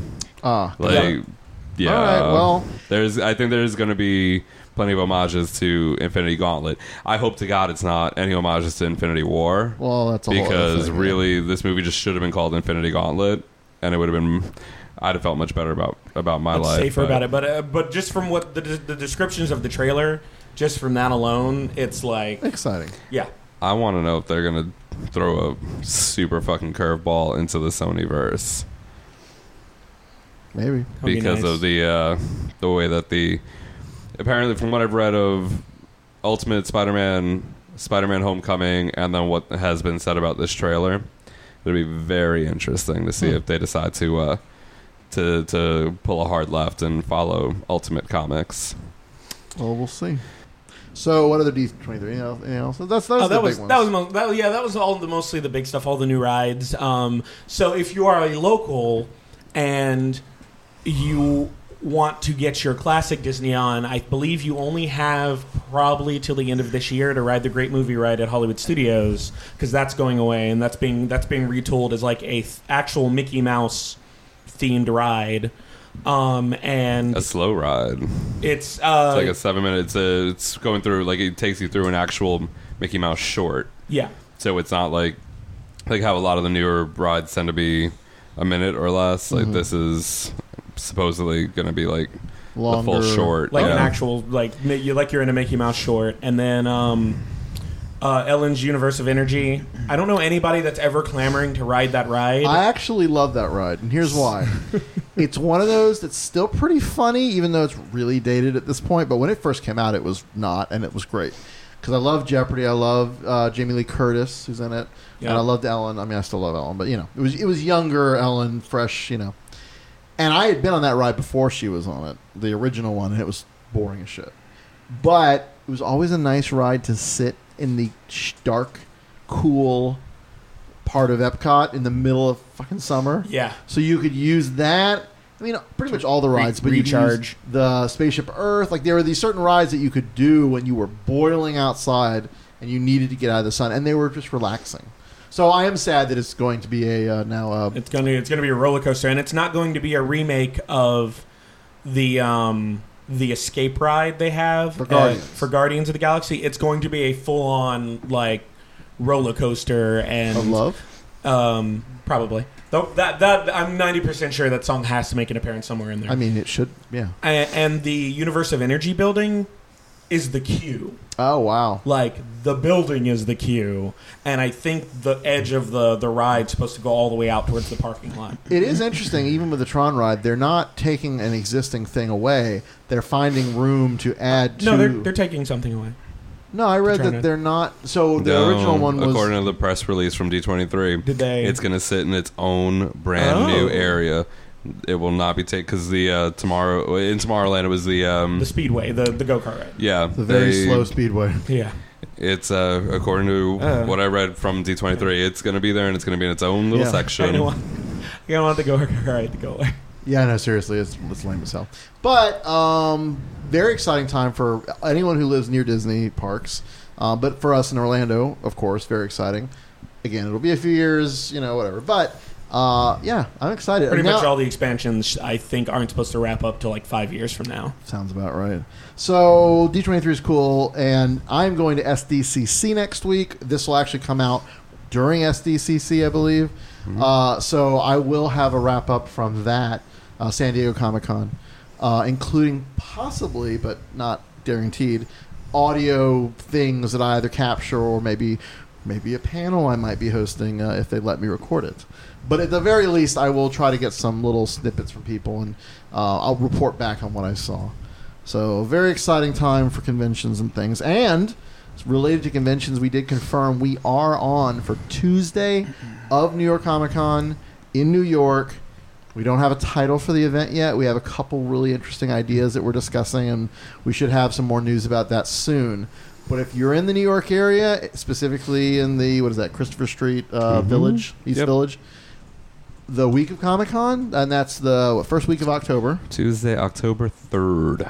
Come out to Rock Bar on that Tuesday evening, probably around seven. Is it already that time again? Getting there. Oh my god.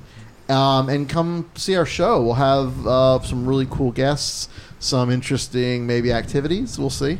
And uh, we'll also be at New York Comic Con that Thursday. So we'll be running around trying to meet people, talk to people. And I'll throw this out there because I'm pretty sure that we'll be able to get them. And we didn't mention this during uh, during our P Town conversation, but we did meet some really fun, adorable um, a, a bear artist, and they do this thing called Square Bears. They were very nice. and, and he's lovely. based out of I, either the city or Brooklyn. But what he does is he basically jots little cartoons on post-it notes, and he compiled a book which may or may not be about his relationship with his partner, and um, they are super super adorable. I got his um, his like you know quote unquote possibly life story one, but then he also did a book where it's 30 days 30 bears and it is different bears as bears fictional and real Oh. and eric got that book so um, they were fantastic you can find them on facebook just search for square bears s-q-u-a-r-e-s-b-e-a-r-s no space you can find them on facebook and we shared some of their stuff on our facebook page as well Yep, they're really nice. Um, so let's move on. Talk about video games. Um, speaking of video games, we just watched the end of uh, Breath of the Wild before we started recording. I was determined damn it i was determined so I bought the Switch back when it came out, and I've been playing Zelda pretty religiously at that time. And For like eventually, two weeks, and then you said, "Fuck it, I hate this Well, game." so then- Something new came out, shiny. So Final Fantasy XIV released Stormblood with a new content expansion. Of course, I have a bit of a MMO addiction, at least with uh, s- Final Fantasy XIV. So I did shift my attentions. It's true, and then I got to traveling, and life kind of got in the way. Mm-hmm. Needless to say, I put down the Switch. Mm-hmm. Well, Pat picked up the Switch, and at first, even though he hated, he did not like Breath of the Wild. I never said I hated it. I don't like the RPG stylings. I Nobody don't likes like weapon, weapon durability. durability. I don't Nobody like likes that. Cooking. I don't like How any do of you that not stuff. like cooking? It's adorable. For the first oh, twenty Oh, I- times, every time he and then hums it's that like little tune, I get so X, excited. X. Oh no, no, no. X. It's I, that gives me as much joy as dropping rocks on Korok's head. Oh, That- they go ouch. Yes, it's hilarious. so we did watch the end of that. It was very pretty But, and but I will just say this: I beat all four divine beasts. I got all 120 shrines. I maxed out all of my well, because you can only do so much with your maxing out your stats. Um, Oh, so you're a min maxer. Huh? So you're a min maxer. well, Okay. almost. He didn't max out the Koroks because Okay. that's insane. there's 900 Korok seeds Insane. throughout the entire game. It was a little puzzle. 120 shrines was enough for me to to obsess over. Mm-hmm. To the point where we got home at 11:30 last night. I was up until 2:30 because I decided to play, and I was like, I just want to get it to this point. I just want to get to this point. We've all been there. And finally, before before we started recording, I was like, ah, fuck it. Let me at least go try Calamity Ganon. I was climbing the castle anyway. I was like, meh, I'm here. In your awesome um, My- Phantom Hourglass armor. My Phantom Hourglass armor. I know I was so mad I should have changed my outfit before the uh, before the final cutscenes because he looked goofy. But it was a it was a um, attack up armor, so Oh, you know. good. Um, Because you got the master, the, ex- the expansion, the DLC. Yeah, we I, I downloaded the DLC, so I've done everything. Did all the side? I think I've done all the side quests. I got to take a look and see if there's any other side quests. But I completed all the side quests that I that I unlocked. Um, obviously all the shrine quests, and then I did all of the. I did everything except for the Master Trials, the Master Sword Trials. Oh, yeah. because that's forty five floors of dear God, fucking shoot me in the face, because they take everything away from you and then make you fight people. It's like And- Way- Wayfair Island kind of. Yes, but worse. Although I got to floor seven and it was nothing, and you get to go cook and they give you better weapons nice. and they give you stuff. and then I got to floor ten and there was some Lizalfos in front of me and I just decided to fucking charge them and I died.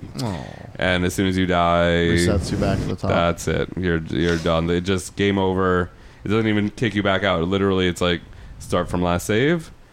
Got it. And you Yeah. can't save when you're in there. You cannot save when you're in there. Bitches. Although, from what I understand now, is that it does break after a certain number of Mhm. floors. That's so I think usually- it kicks you out, and then you're able to kind of like Yeah. rebuild yourself, and then you go do the next part of the. Uh, Those have been in previous Zeldas as well, and yeah, I think that's the Yeah. idea. I, I I found a walkthrough for each floor now, so I'm like, mm, maybe I can try this. One more time. Now I can then I could have my master sword not lose energy anymore, and have my final complete until the new DLC comes out. Which and is very goddamn it, exciting. I am not trying hard mode because apparently you walk out and there's a Lynel. Oh, Yep. Not doing that. You do better Lynels than I do. So I want to talk briefly about Stormblood. I don't want to go crazy with this. I am about halfway through the content. I have started a samurai class, which is pretty cool. Um, the underwater swimming, even though it is just flying with bubbles, is gorgeous. The music for a lot of the Asian enth- infused areas or inspired areas is also gorgeous. I've had my first primal fight, if you're a fan of 14, is basically the big summon that you end up fighting because you don't summon these things now; you fight them. Um, and uh, yeah, it's great. The content's been really good. Um, the stories, like pretty much everybody who I know has finished the new expansion. They love the story. It's like this is what the previous expansion should have been, and I'm very excited to do that eventually when I'm not traveling all over the place. But uh, the only problem, of course, is when you want to log in and there's a thousand people in front of you uh, because the servers are being DDoSed Yep. they have had to fight tooth and nail to keep everything up and running because of these weird attacks they've been going through.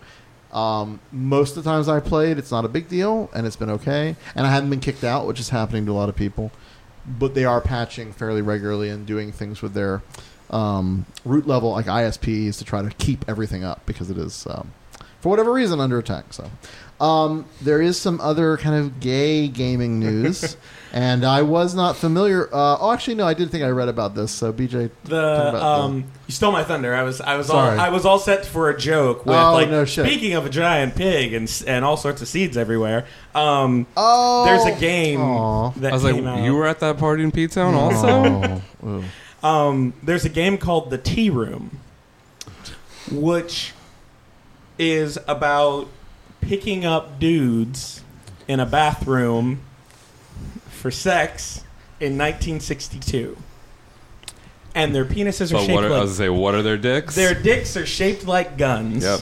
Weird. Um, really So as you jerk them off, and then they eventually That's just weird, though. Fire Oh. around. Oh, it's super weird. Like, oh, it's, but um, I think it's the same guy. It's um, it's Robert Yang, and I think that's the same guy that did that shower Yes, daddy game. is. It is. He does these queer gaming experiences uh, as a part of like his social gaming kind of art. Yeah. Well, this one he he was interested in the politics of sex, who Yep, can have yep. it, who can't have it, and this was specifically based on a Mansfield Police Department uh, surveillance case of uh, of a public bathroom in like 1962 Ohio. where guys were jerking off guns. Yeah. Well, it, because what they would do is the cops would go in, they would arrest them, and then they would publish their entire information in the newspaper. Which still happens Yeah. in And that's, I mean, communities. because that's that was a big section of um, Small Town Gay Bar, Yep. the Yes, documentary. yeah, yeah, yeah. So that was that was one of those things that caught my that caught my eye because you are trying to find trade, but you have to avoid the cops because cops will come in and try to. Uh, Bust you. you know they'll try to pull a, a fast love All you have to say if a cop comes in and tries to bust you on something, you say, "Look, you didn't stop me coming into this bar. Clearly, your tacit approval of me coming into this space, which you know very well what's going on, means it's not illegal." Just like Donald Ju- Donald Trump Jr. That's all you have to do. It's it's it's a classic defense. And I, I don't think I, I don't think I would get that far into Probably the discussion not. with a No, guy. most people wouldn't. Um, if But- you're curious about that reference, go look up the latest Donald Trump Jr. Uh, Jay Sekulow, their lawyer. Uh, it's it's good. Secret Service's tacit approval of the meeting meant, oh no, they were fine. They were they were good to talk to the Russians. It was Obama's fault that she even got in the country. So it so was Obama's fault. Yeah, Our it was his fault that they Hillary was did involved bad somehow. things. Oh, by the way, one of my favorite memes, and since we already spoiled it, I haven't posted it because I don't want to. Anyway, it's got the new Doctor, and then below it's got the Daleks, and then it says "but her emails." so yeah, classic, love it.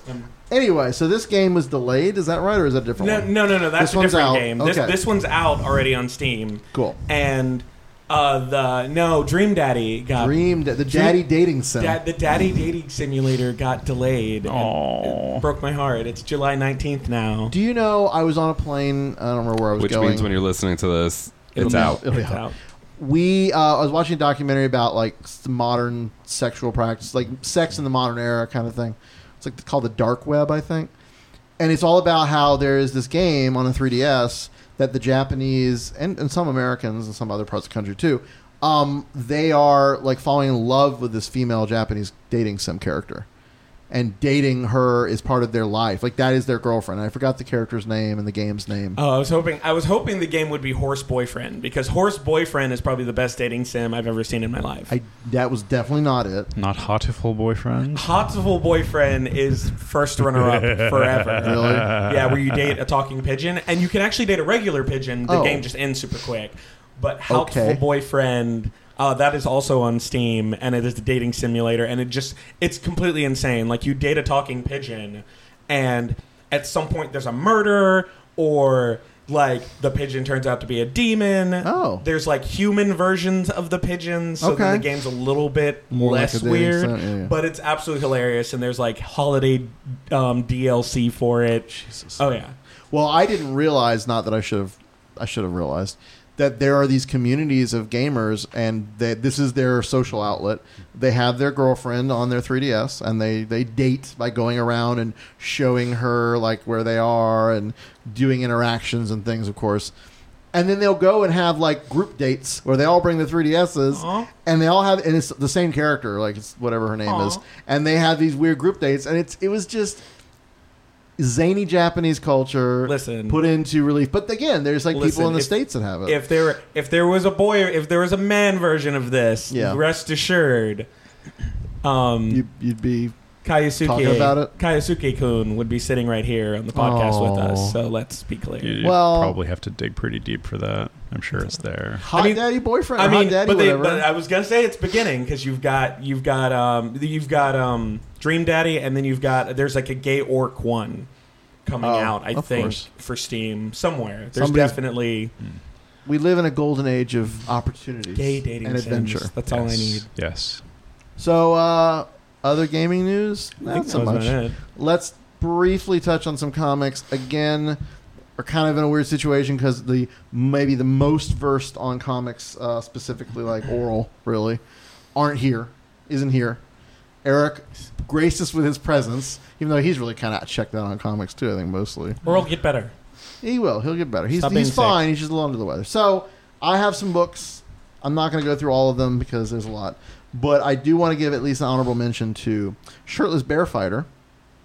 We saw the creators of this book at Heroes Con, uh, which I don't think we've talked about really. Did we last time? No, you weren't because here. you weren't here. So I just So Heroes Con was fun as Touched it on it always real is. quick. Great little panel. Spent some time with Tee Franklin, who I absolutely love and almost talked into coming and being on this show today. If you have not checked out Bingo Love, go check out what's out there about it. And if you can pre-order it still, which there's probably a few spots, get in on that pre-order. Um, but yeah, the creators of Shirtless Bear Fighter were there. It is very, uh, let's say, tongue in cheek, but it is a bear fighter like Which the cheeks? actual bear. Yeah, exactly.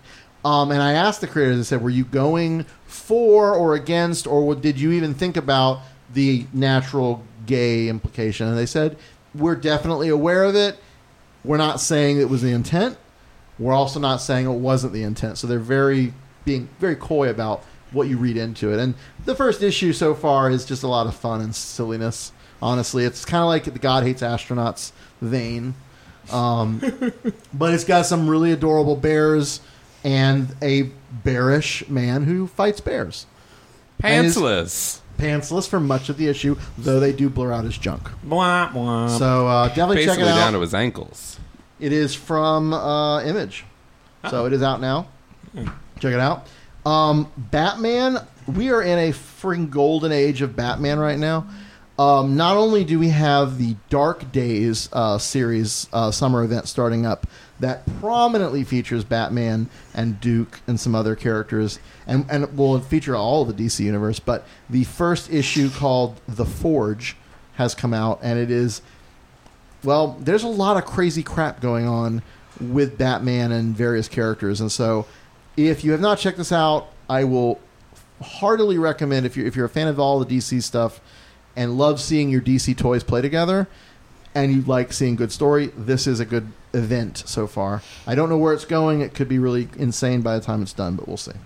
Uh, other Batman, I highly recommend The War of Jokes and Riddles. This is uh, Tom King's Batman, the main book, and it is a story set in. Tom King. Okay, so I am freaking falling in love with Tom King as a writer. Not only is Vision one of our favorite books in the last year, Mhm. which he also did, but I've been reading his Omega Man book, Omega Men, sorry, freaking it's amazing. I've not read Sheriff of Babylon. I need to. Um, he is going to be doing a Mister Miracle book, which I those longtime listeners and people who know me, you know I love Mister Miracle, and I'm really beyond excited they're bringing him back in a book. But his Batman stuff, it's um, it's a story that is set in the Dark Knight's past. So it is him telling a story basically to Catwoman as he woos her and tries to convince her to marry him. Um, that's a thing. And it is all about the time that the Joker and the Riddler went to war. It is a brand new story. It is not based on any one old thing, but it is telling a very classic sort of story of Batman in a very modern sensibility. It's not like a throwback thing, but it's meant to be set sort of in the early days of the Cape Crusader, and it so far has been excellent. Did So- Batman send her a telegram? No, No. or or his an email with his laptop. Ne- neither happened. Well, you said the the classic days of the Cape Oh, yeah, Crusader, yeah, so no, I no. figured, you know. He send it by a carrier pigeon? It was actually smoke signals. Oh. Even older. So uh, artwork, um, some really great art, um, and just the story has been so good. Finally, one more book I have to mention because they're wrapping it up. Uh, at least this uh, series uh, of of series, Jupiter's Legacy. This is a book by Mark Millar and Frank Quitely. Starring Channing Tatum? No, No? Is that who he Oh, looks okay. like? Um, first of all, if you're not a fan of Frank That Quitely, was that, that was Jupiter's Jupiter Ascending. oh, that's Jupiter what you were doing. Yeah, My sorry. bad. Yep. Valerian City of Thousand Worlds. No, that, Mhm. that too. No, that's Rihanna. Oh, sorry, that's wrong. if you're not a, fran- a fan of Frank Quitely, um, I'm and I wasn't at first. I You actually can- admit. you can quietly fuck off. well, nice. I, I will loudly fuck off, but I, do not used like his to work. hate Frank Quitely back when I read The Authority, and even I think I've talked about this on the show. Superman, um, All Star Superman. I hated it, but he has become quickly like one of my favorite artists of all time.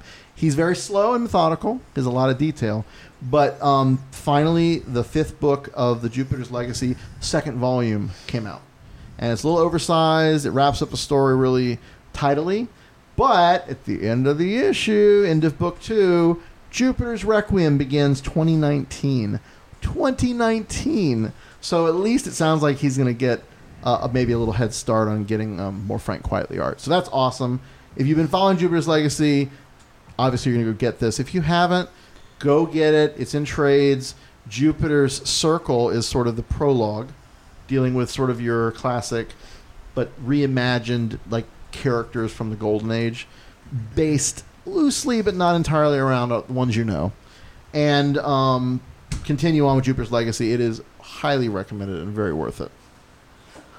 Any comics you're reading, BJ? Um, Spider-Man Two. Electric Boogaloo. Um, so just something that has been I don't know if this is just me going slowly going crazy or or what, but I've just been noticing in Marvel's run of comics, uh, like I've been reading Black Panther, and there was just an issue where um, T'Challa goes and talks to the previous kings, and all the previous kings know about the multiverse collapse. T'Challa knows about the multiverse collapse. Um, they've kind of hinted that Miles remembers. Well, so T'Challa everything. does because he was part of the um, uh, Illuminati, or the, the new Avengers book. Remember, he was Yeah, part of that whole he was- team. He was a part of that team. So I mean, that But- might be why. And he had a Infinity Miles Gauntlet. does because he gave Molecule Man a cheeseburger. That's right. So, and that's um, why he got to get his family back. Exactly, and his friends. Um, but here's the Listen, interest- everybody, come on the fuck over. Let's do here's, it. Here's the interesting, it- interesting, uh, inter- uh, interesting thing, though, is that at the end of the Spider-Man, um, first Spider-Man story, Spider-Man, Peter, Piter, Peter, Piter Peter, Vries? Peter Packer, um, Peter Google's Miles, Yeah. to see who, who's his version is in the six one six. in the 616. Well, interestingly enough, he's still there. The other Miles still exists within that So world. So they didn't collapse into one person. It's- no, it's they the didn't whole- collapse to the one person. So the, now it, it's raising a whole bunch of questions to me. Is like, so Molecule Man just stuck this person and his friends and family kind of in here with their previous histories, Yep. but like didn't fix any inconsistencies. So there's another Miles Morales out there, and apparently it's a big deal. Like I don't know if he's a bad guy, but they they start touching on it because they're um, the comic starts after they find out who he is, and Peter's not happy, and Miles is like, "This is screwed up." And so, and then you've got Peter that's also on his whole like responsibility binge. Like, I shouldn't have let you be Spider Man. Um, nonsense. But um, yeah, no, I just found it super interesting because I didn't think they were ever going to finish that. I thought that just got ate up. Um, Bendis was pretty clear that he put that out there as a thing he could come back to. So I mean, Yeah. I'm, didn't know when he was going to get to it, so I'm glad they're doing it. But, yeah, um, um, it, the issue one he talked just about came that on out. Word Balloon and was saying like, you know, no, yeah, I, this is a thing I wanted to follow up on. Uh, so I'm glad he's doing it. It Yeah. sounds like it's good. So I'm, I'm very excited. Um, Secret Empire is still moving along. Um, I love the tie-ins. have not been reading much of the tie-ins. I've been reading the Captain America books. Um, I'm glad you're enjoying them. The Doctor Strange one is, Is that good?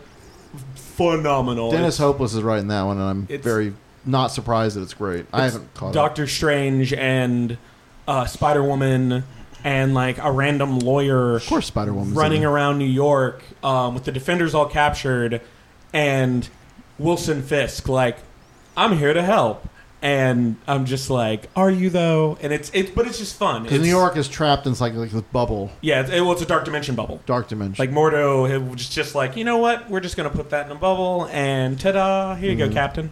So, um, yeah, That's no, been it's that. It's been a really good tie-in. I am, I am interested to see how this all wraps up. It's Crazy Town Banana Pants. There's a lot of news coming out about Generations and Marvel Legacy, and trying to see what all shakes out of that. Now that we're getting like little bits and pieces of clues of what comes next, how they get there from where they are, Mhm. especially with Steve Rogers and that whole situation, and then the apparent like other Steve Rogers and other possible Bucky and uh, uh, what's his name? Um, uh, Falcon. Falcon. Sam Wilson. Sam. My brain stuck. Is it Sam or is it Rhodey? Oh, I didn't think about that. See, and that's the other thing. Well, they haven't said. Yeah. Well, because think. because it's dead characters. It could Or be is the it- dead Captain America from if if the theory is right from civil from the first Civil War. Um, oh, is that the theory? I didn't. I didn't. Oh, read this. you weren't here for. Uh, CBR published this whole theory that um, This is not a spoiler. It's a theory. when he was shot with the bullet, that he saw his life go in two directions, and the captain that we have now is the bad captain.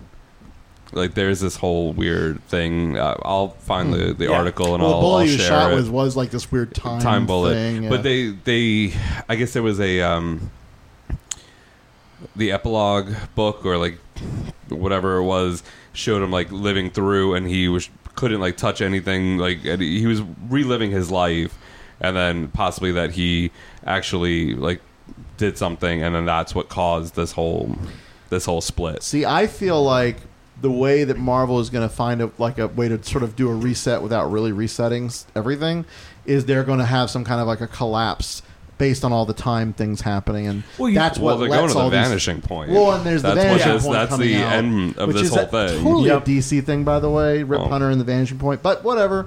Um, like I see that as their get out of jail free card to bring back live versions of Cap and Wolverine and whoever else they want, but yet keeping the current crop so they're not taking away the great representation and new characters that they're building off. Yeah. So they really are trying to do the DC rebirth. I mean, this is the way the industry always works. One in, one company like Marvel does one thing, and the DC sort of does their version of it, or reverse that. Yeah. Like it's whatever is working, and then they'll kind of yeah. It's weird how that all works out. And it's what's even funnier is it's not individual writers. It's not. It's not a global conspiracy. It's not like Marvel brass going, "We're going to do DC's thing." It's individual writers who kind of know each other and sort of influence each other. So it's really, it's really kind of fascinating to see how all that uh, evolves. But, um, but anyway, all that's coming out, and um, I'm very interested to see what types of stories come out of this. I'm Yeah. also very interested to see if I even care and want to keep reading comics. To be quite honest, there are many moments where I have these existential crises of comic book reading, and I go, "Do I need to keep reading?" Because I love, obviously, I love books like we talked about, Mm. but I will be honest, there are many weeks where my stack doesn't get read right away. In fact, it sits. I have books both in like a physical stack and now on my Kindle or But tablet. Just put them in your bathroom. They're just well there They're or pretty. on my tablet. And when I travel, that's like a nice, easy, quick way to do that. But I just if I don't like jump into a book because I'm super excited, Mhm. It makes me question, well, why are you buying it? Because you're buying it when it comes out, and it's brand new, and you want to know. Because if I didn't care and needed to know right away, I would just read it later. That's why I like this so you can kind get of it cheaper later. over the past like three four years. That's why I like this whole sort of thing where it's like we're gonna do a story, and this book may end, or we may do another story. And like kind of like how Young Avengers, the Yeah. second run of Young Avengers went. It was like it was short and sweet, and I want more of it. And if they're ever willing to bring it back, or just ha- eventually have the all those same characters in a book, I'm all for it. Um, I like that, but I also love like the Hickman secret, uh, tie-in or build up to Secret Wars Yeah. because that was this epic story that Hickman planned way in advance and even built out of things he had previously written and resolved in such a cool major event. That's why I read comics more than these like like you're saying, sort of the six issues or four issues or whatever issues story, and then you're done. Because again, those I could read whenever, but these sort of more engaging, long term stories, like even the War of Jokes and Riddles, I don't know how long it's going to run, but I'm totally on board because it's an interesting sort of longer form story. So I don't know. I kind of fall in between, but it just in general, like I, I have definitely cut back book wise. Like overall, I don't spend as much, but like Marvel and DC both have sort of been struggling in a lot of ways to me as a reader of Yeah. forever since I was a kid in keeping me engaged and not because they're doing stuff that I don't relate to. It's not that. It's just I think a quality of writing, maybe a quality of editing too. Certainly in some cases the art. We're and we're in a big shift right now. I've noticed we're in a big shift, like the way people tell stories, how people tell stories, like um, like the the uh, uh, what's her name's current run of Hulk, like all that. Uh, like it's it's very much we're kind of like you've had these characters. Like that's the one thing I've enjoyed about Marvel is you really don't have to make new characters anymore. Uh, uh, like if you haven't completely gotten rid of a character or it hasn't been licensed off weird or something like right i like this kind of coming back to certain characters and Yeah. everything i like it when dc does it um, you know I, I, I like it that now in this day and age you can either tell a new story or a different kind of story than you have with certain characters because just writing styles have changed or you can build new characters from a character's past or that- you can revisit a legacy, a legacy character. Legacy and character. DC's been doing this for years and years and Yeah. years, and Marvel to some extent has as well. Marvel's just more of a let's keep the mantle, whereas DC likes to have like the generational. They have Flash, they have Kid Flash, they have silver Silver Age. Y- Yeah, they, they just do it. So anyway, I, I'm I'm in a period of transition. I've told Pat several times I'm going to stop buying comics. I'm going to stop buying comics. You're turning into a woman? I went I went through the same thing. I just bought Oh. trades. Wow. Uh, I switched and to that trades for a might be what happens. But the other thing is, I don't like having physical things. And so honestly, it's actually when Marvel got rid of the digital codes because they did for a little bit. You don't? You don't like physical things? I stopped buying a lot of books. In fact, I cut out almost all of my books because I was like, "Why? I'll just buy them digitally, even if they're the same price as the physical one. If you're not giving me both in one book, I'm less inclined to buy the physical." Mhm. And Marvel saw that happening all over the place, and so guess what? They brought them back. and DC's actually started doing the digital codes. So it's weird. Like I could totally see just dropping to digital, or some weird hybrid of the thing. I don't know. It's still a, still a thought in formation, but um, we're not going to stop covering comics. So don't you worry. If you are worried, you may be like, I've tuned out years ago because I don't like comic books. Who reads comics these days? I don't know who would that Spirit be? animals. Yeah, really. But uh, we still care about comics, so we're not going anywhere. And Cable's going to be bringing back the New Mutants. I'm excited. The art looks horrible. I'm. I hope I don't meet that artist ever. But anyway, Oh, I've been enjoying Generation X also. I'm glad you are.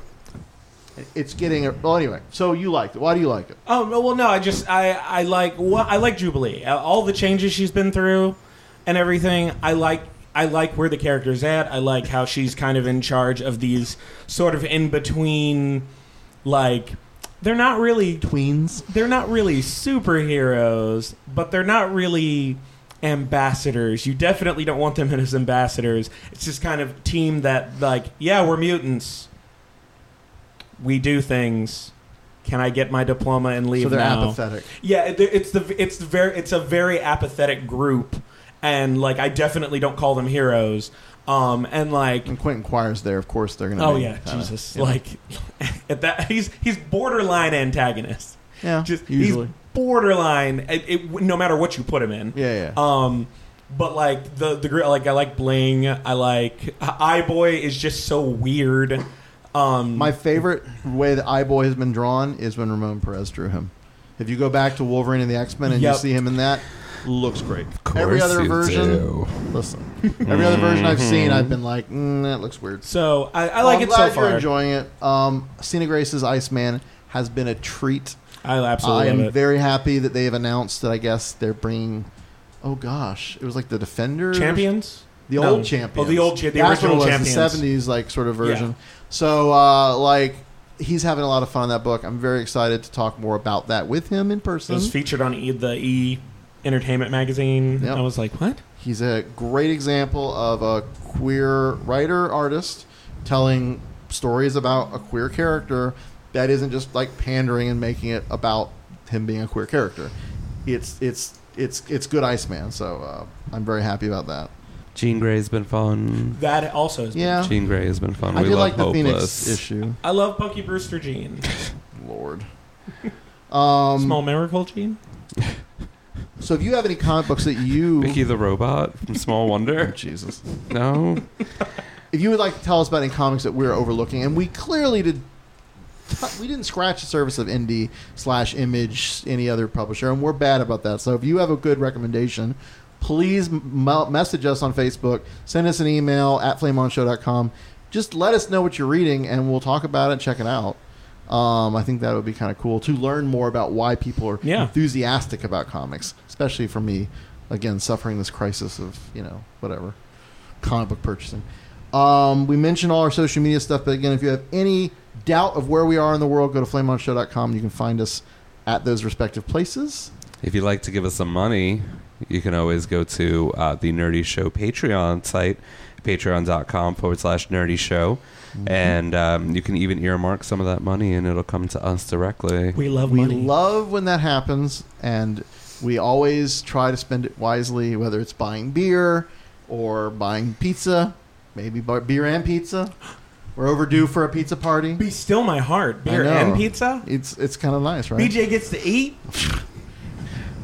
uh, I always get to eat. we uh, we love no, we really do like seeing the sport. We have some Patreon specific ideas coming that might be fun. I still want to do that calendar. Oh God, the calendar. How about I just draw it for us instead? You can draw your your month. like you can do anything for If your you donate at such and such a level, Jared will come back and do album art. That's the. if we can pay him for his time, then that would be fun. I'm expensive. You, have gotten very pricey. Um, but no, seriously, find us Flame. Flame On Show on Facebook or wherever, and just tell us what you like. Tell us that you're out there listening. We love getting feedback. We have actually one of our listeners at AppC, who I actually went to school with, which was kind of cool hearing from him, uh, talking about Riverdale and how much he's loving that and how he's a big Archie fan. So we, Ed, I'm telling you, uh, I'll tell you in person if I come up to DC soon. I want to finish Riverdale because I did not, and I want us to have a little round table maybe right before the next season comes out. Yeah, I'm, co- about I'm down for that. It's And I it's might so even- deliciously weird. I might even be able to convince Dan Parent to come on and do that with us. Yay! I'm pretty sure he'd be cool with that because we talked a lot about Riverdale and how he's happy about Kevin Keller and all that. So, so we'll see. Uh, but thank you, Ed, for writing in. If any of you want to write us, we will definitely include the the message. We'll answer questions, whatever you want on the show. Just let us know. Um, I think that is about it. So we'll be back in a couple weeks. Oh, one ups! I Yeah. almost forgot the one ups. Oh, so the one ups are our segment that we do that is stuff that is giving us life. These are little nods, little references, little promotions, if you want, of what uh, again is making you uh, have the joie de vie. I probably totally butchered my French. but the joy of life. BJ, what's your one up? Um, guys, are you ready for this? No, Are you? I totally wasn't. Are you sitting down? Are your clothes on? you know I'm not. Because there's a show that's coming back for a third season that features people's clothes exploding.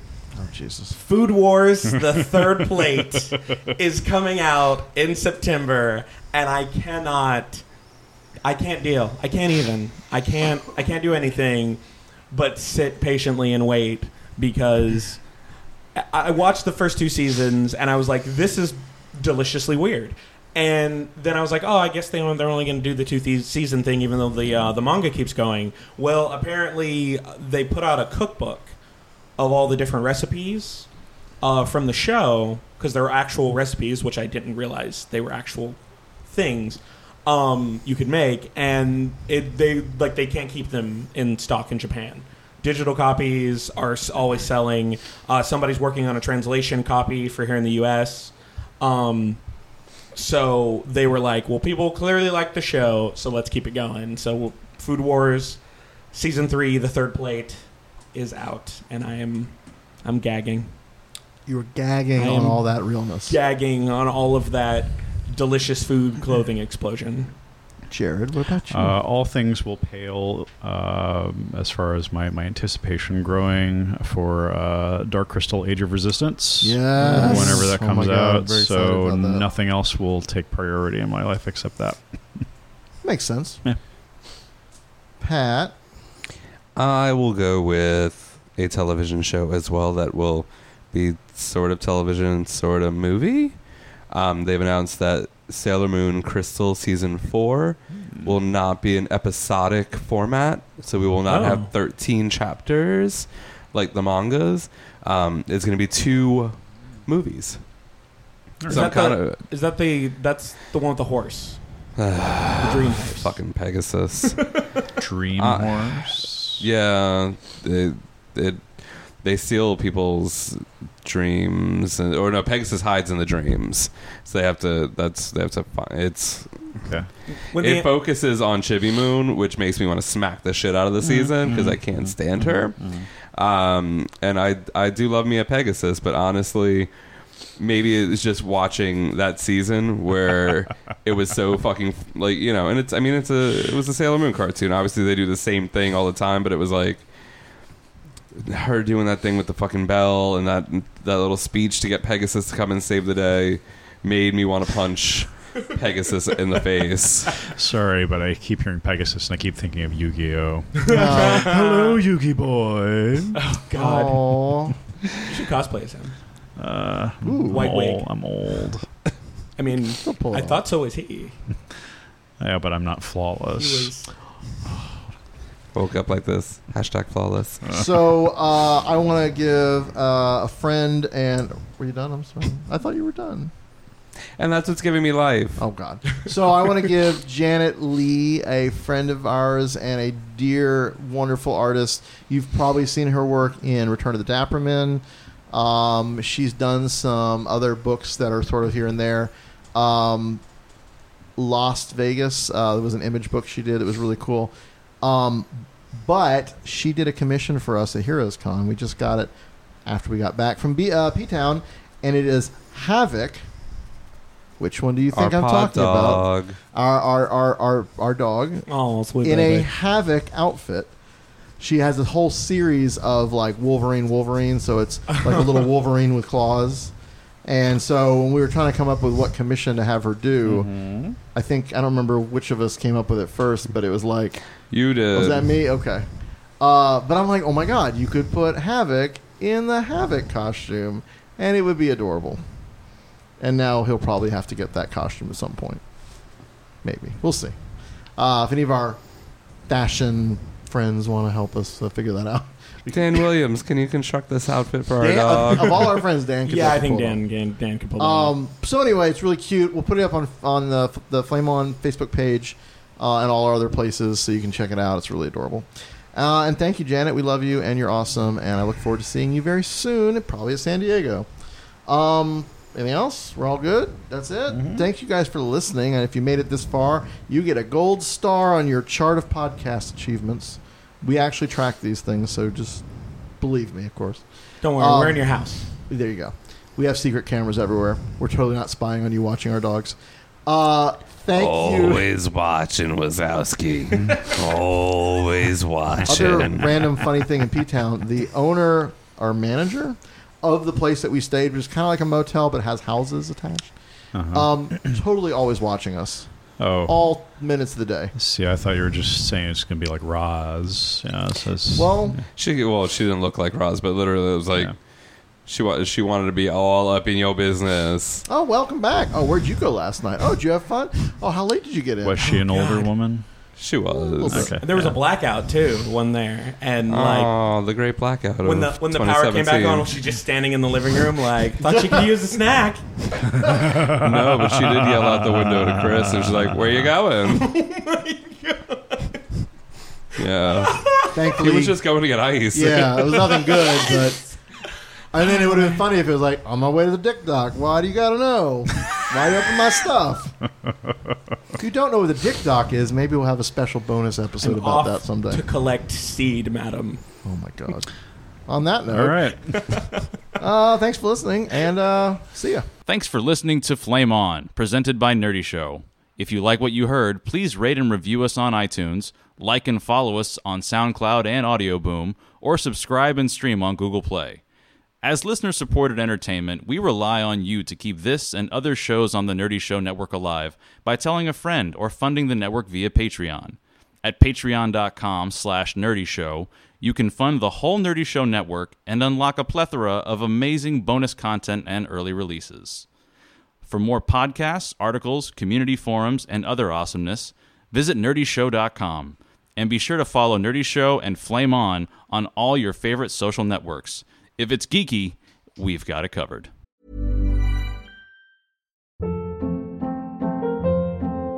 Hold up. What was that? Boring. No flavor. That was as bad as those leftovers you ate all week. Keke Palmer here, and it's time to say hello to something fresh and guilt-free. Hello Fresh. Jazz up dinner with pecan-crusted chicken or garlic butter shrimp scampi. Now that's music to my mouth. Hello Fresh. Let's get this dinner party started. Discover all the delicious possibilities at hellofresh.com.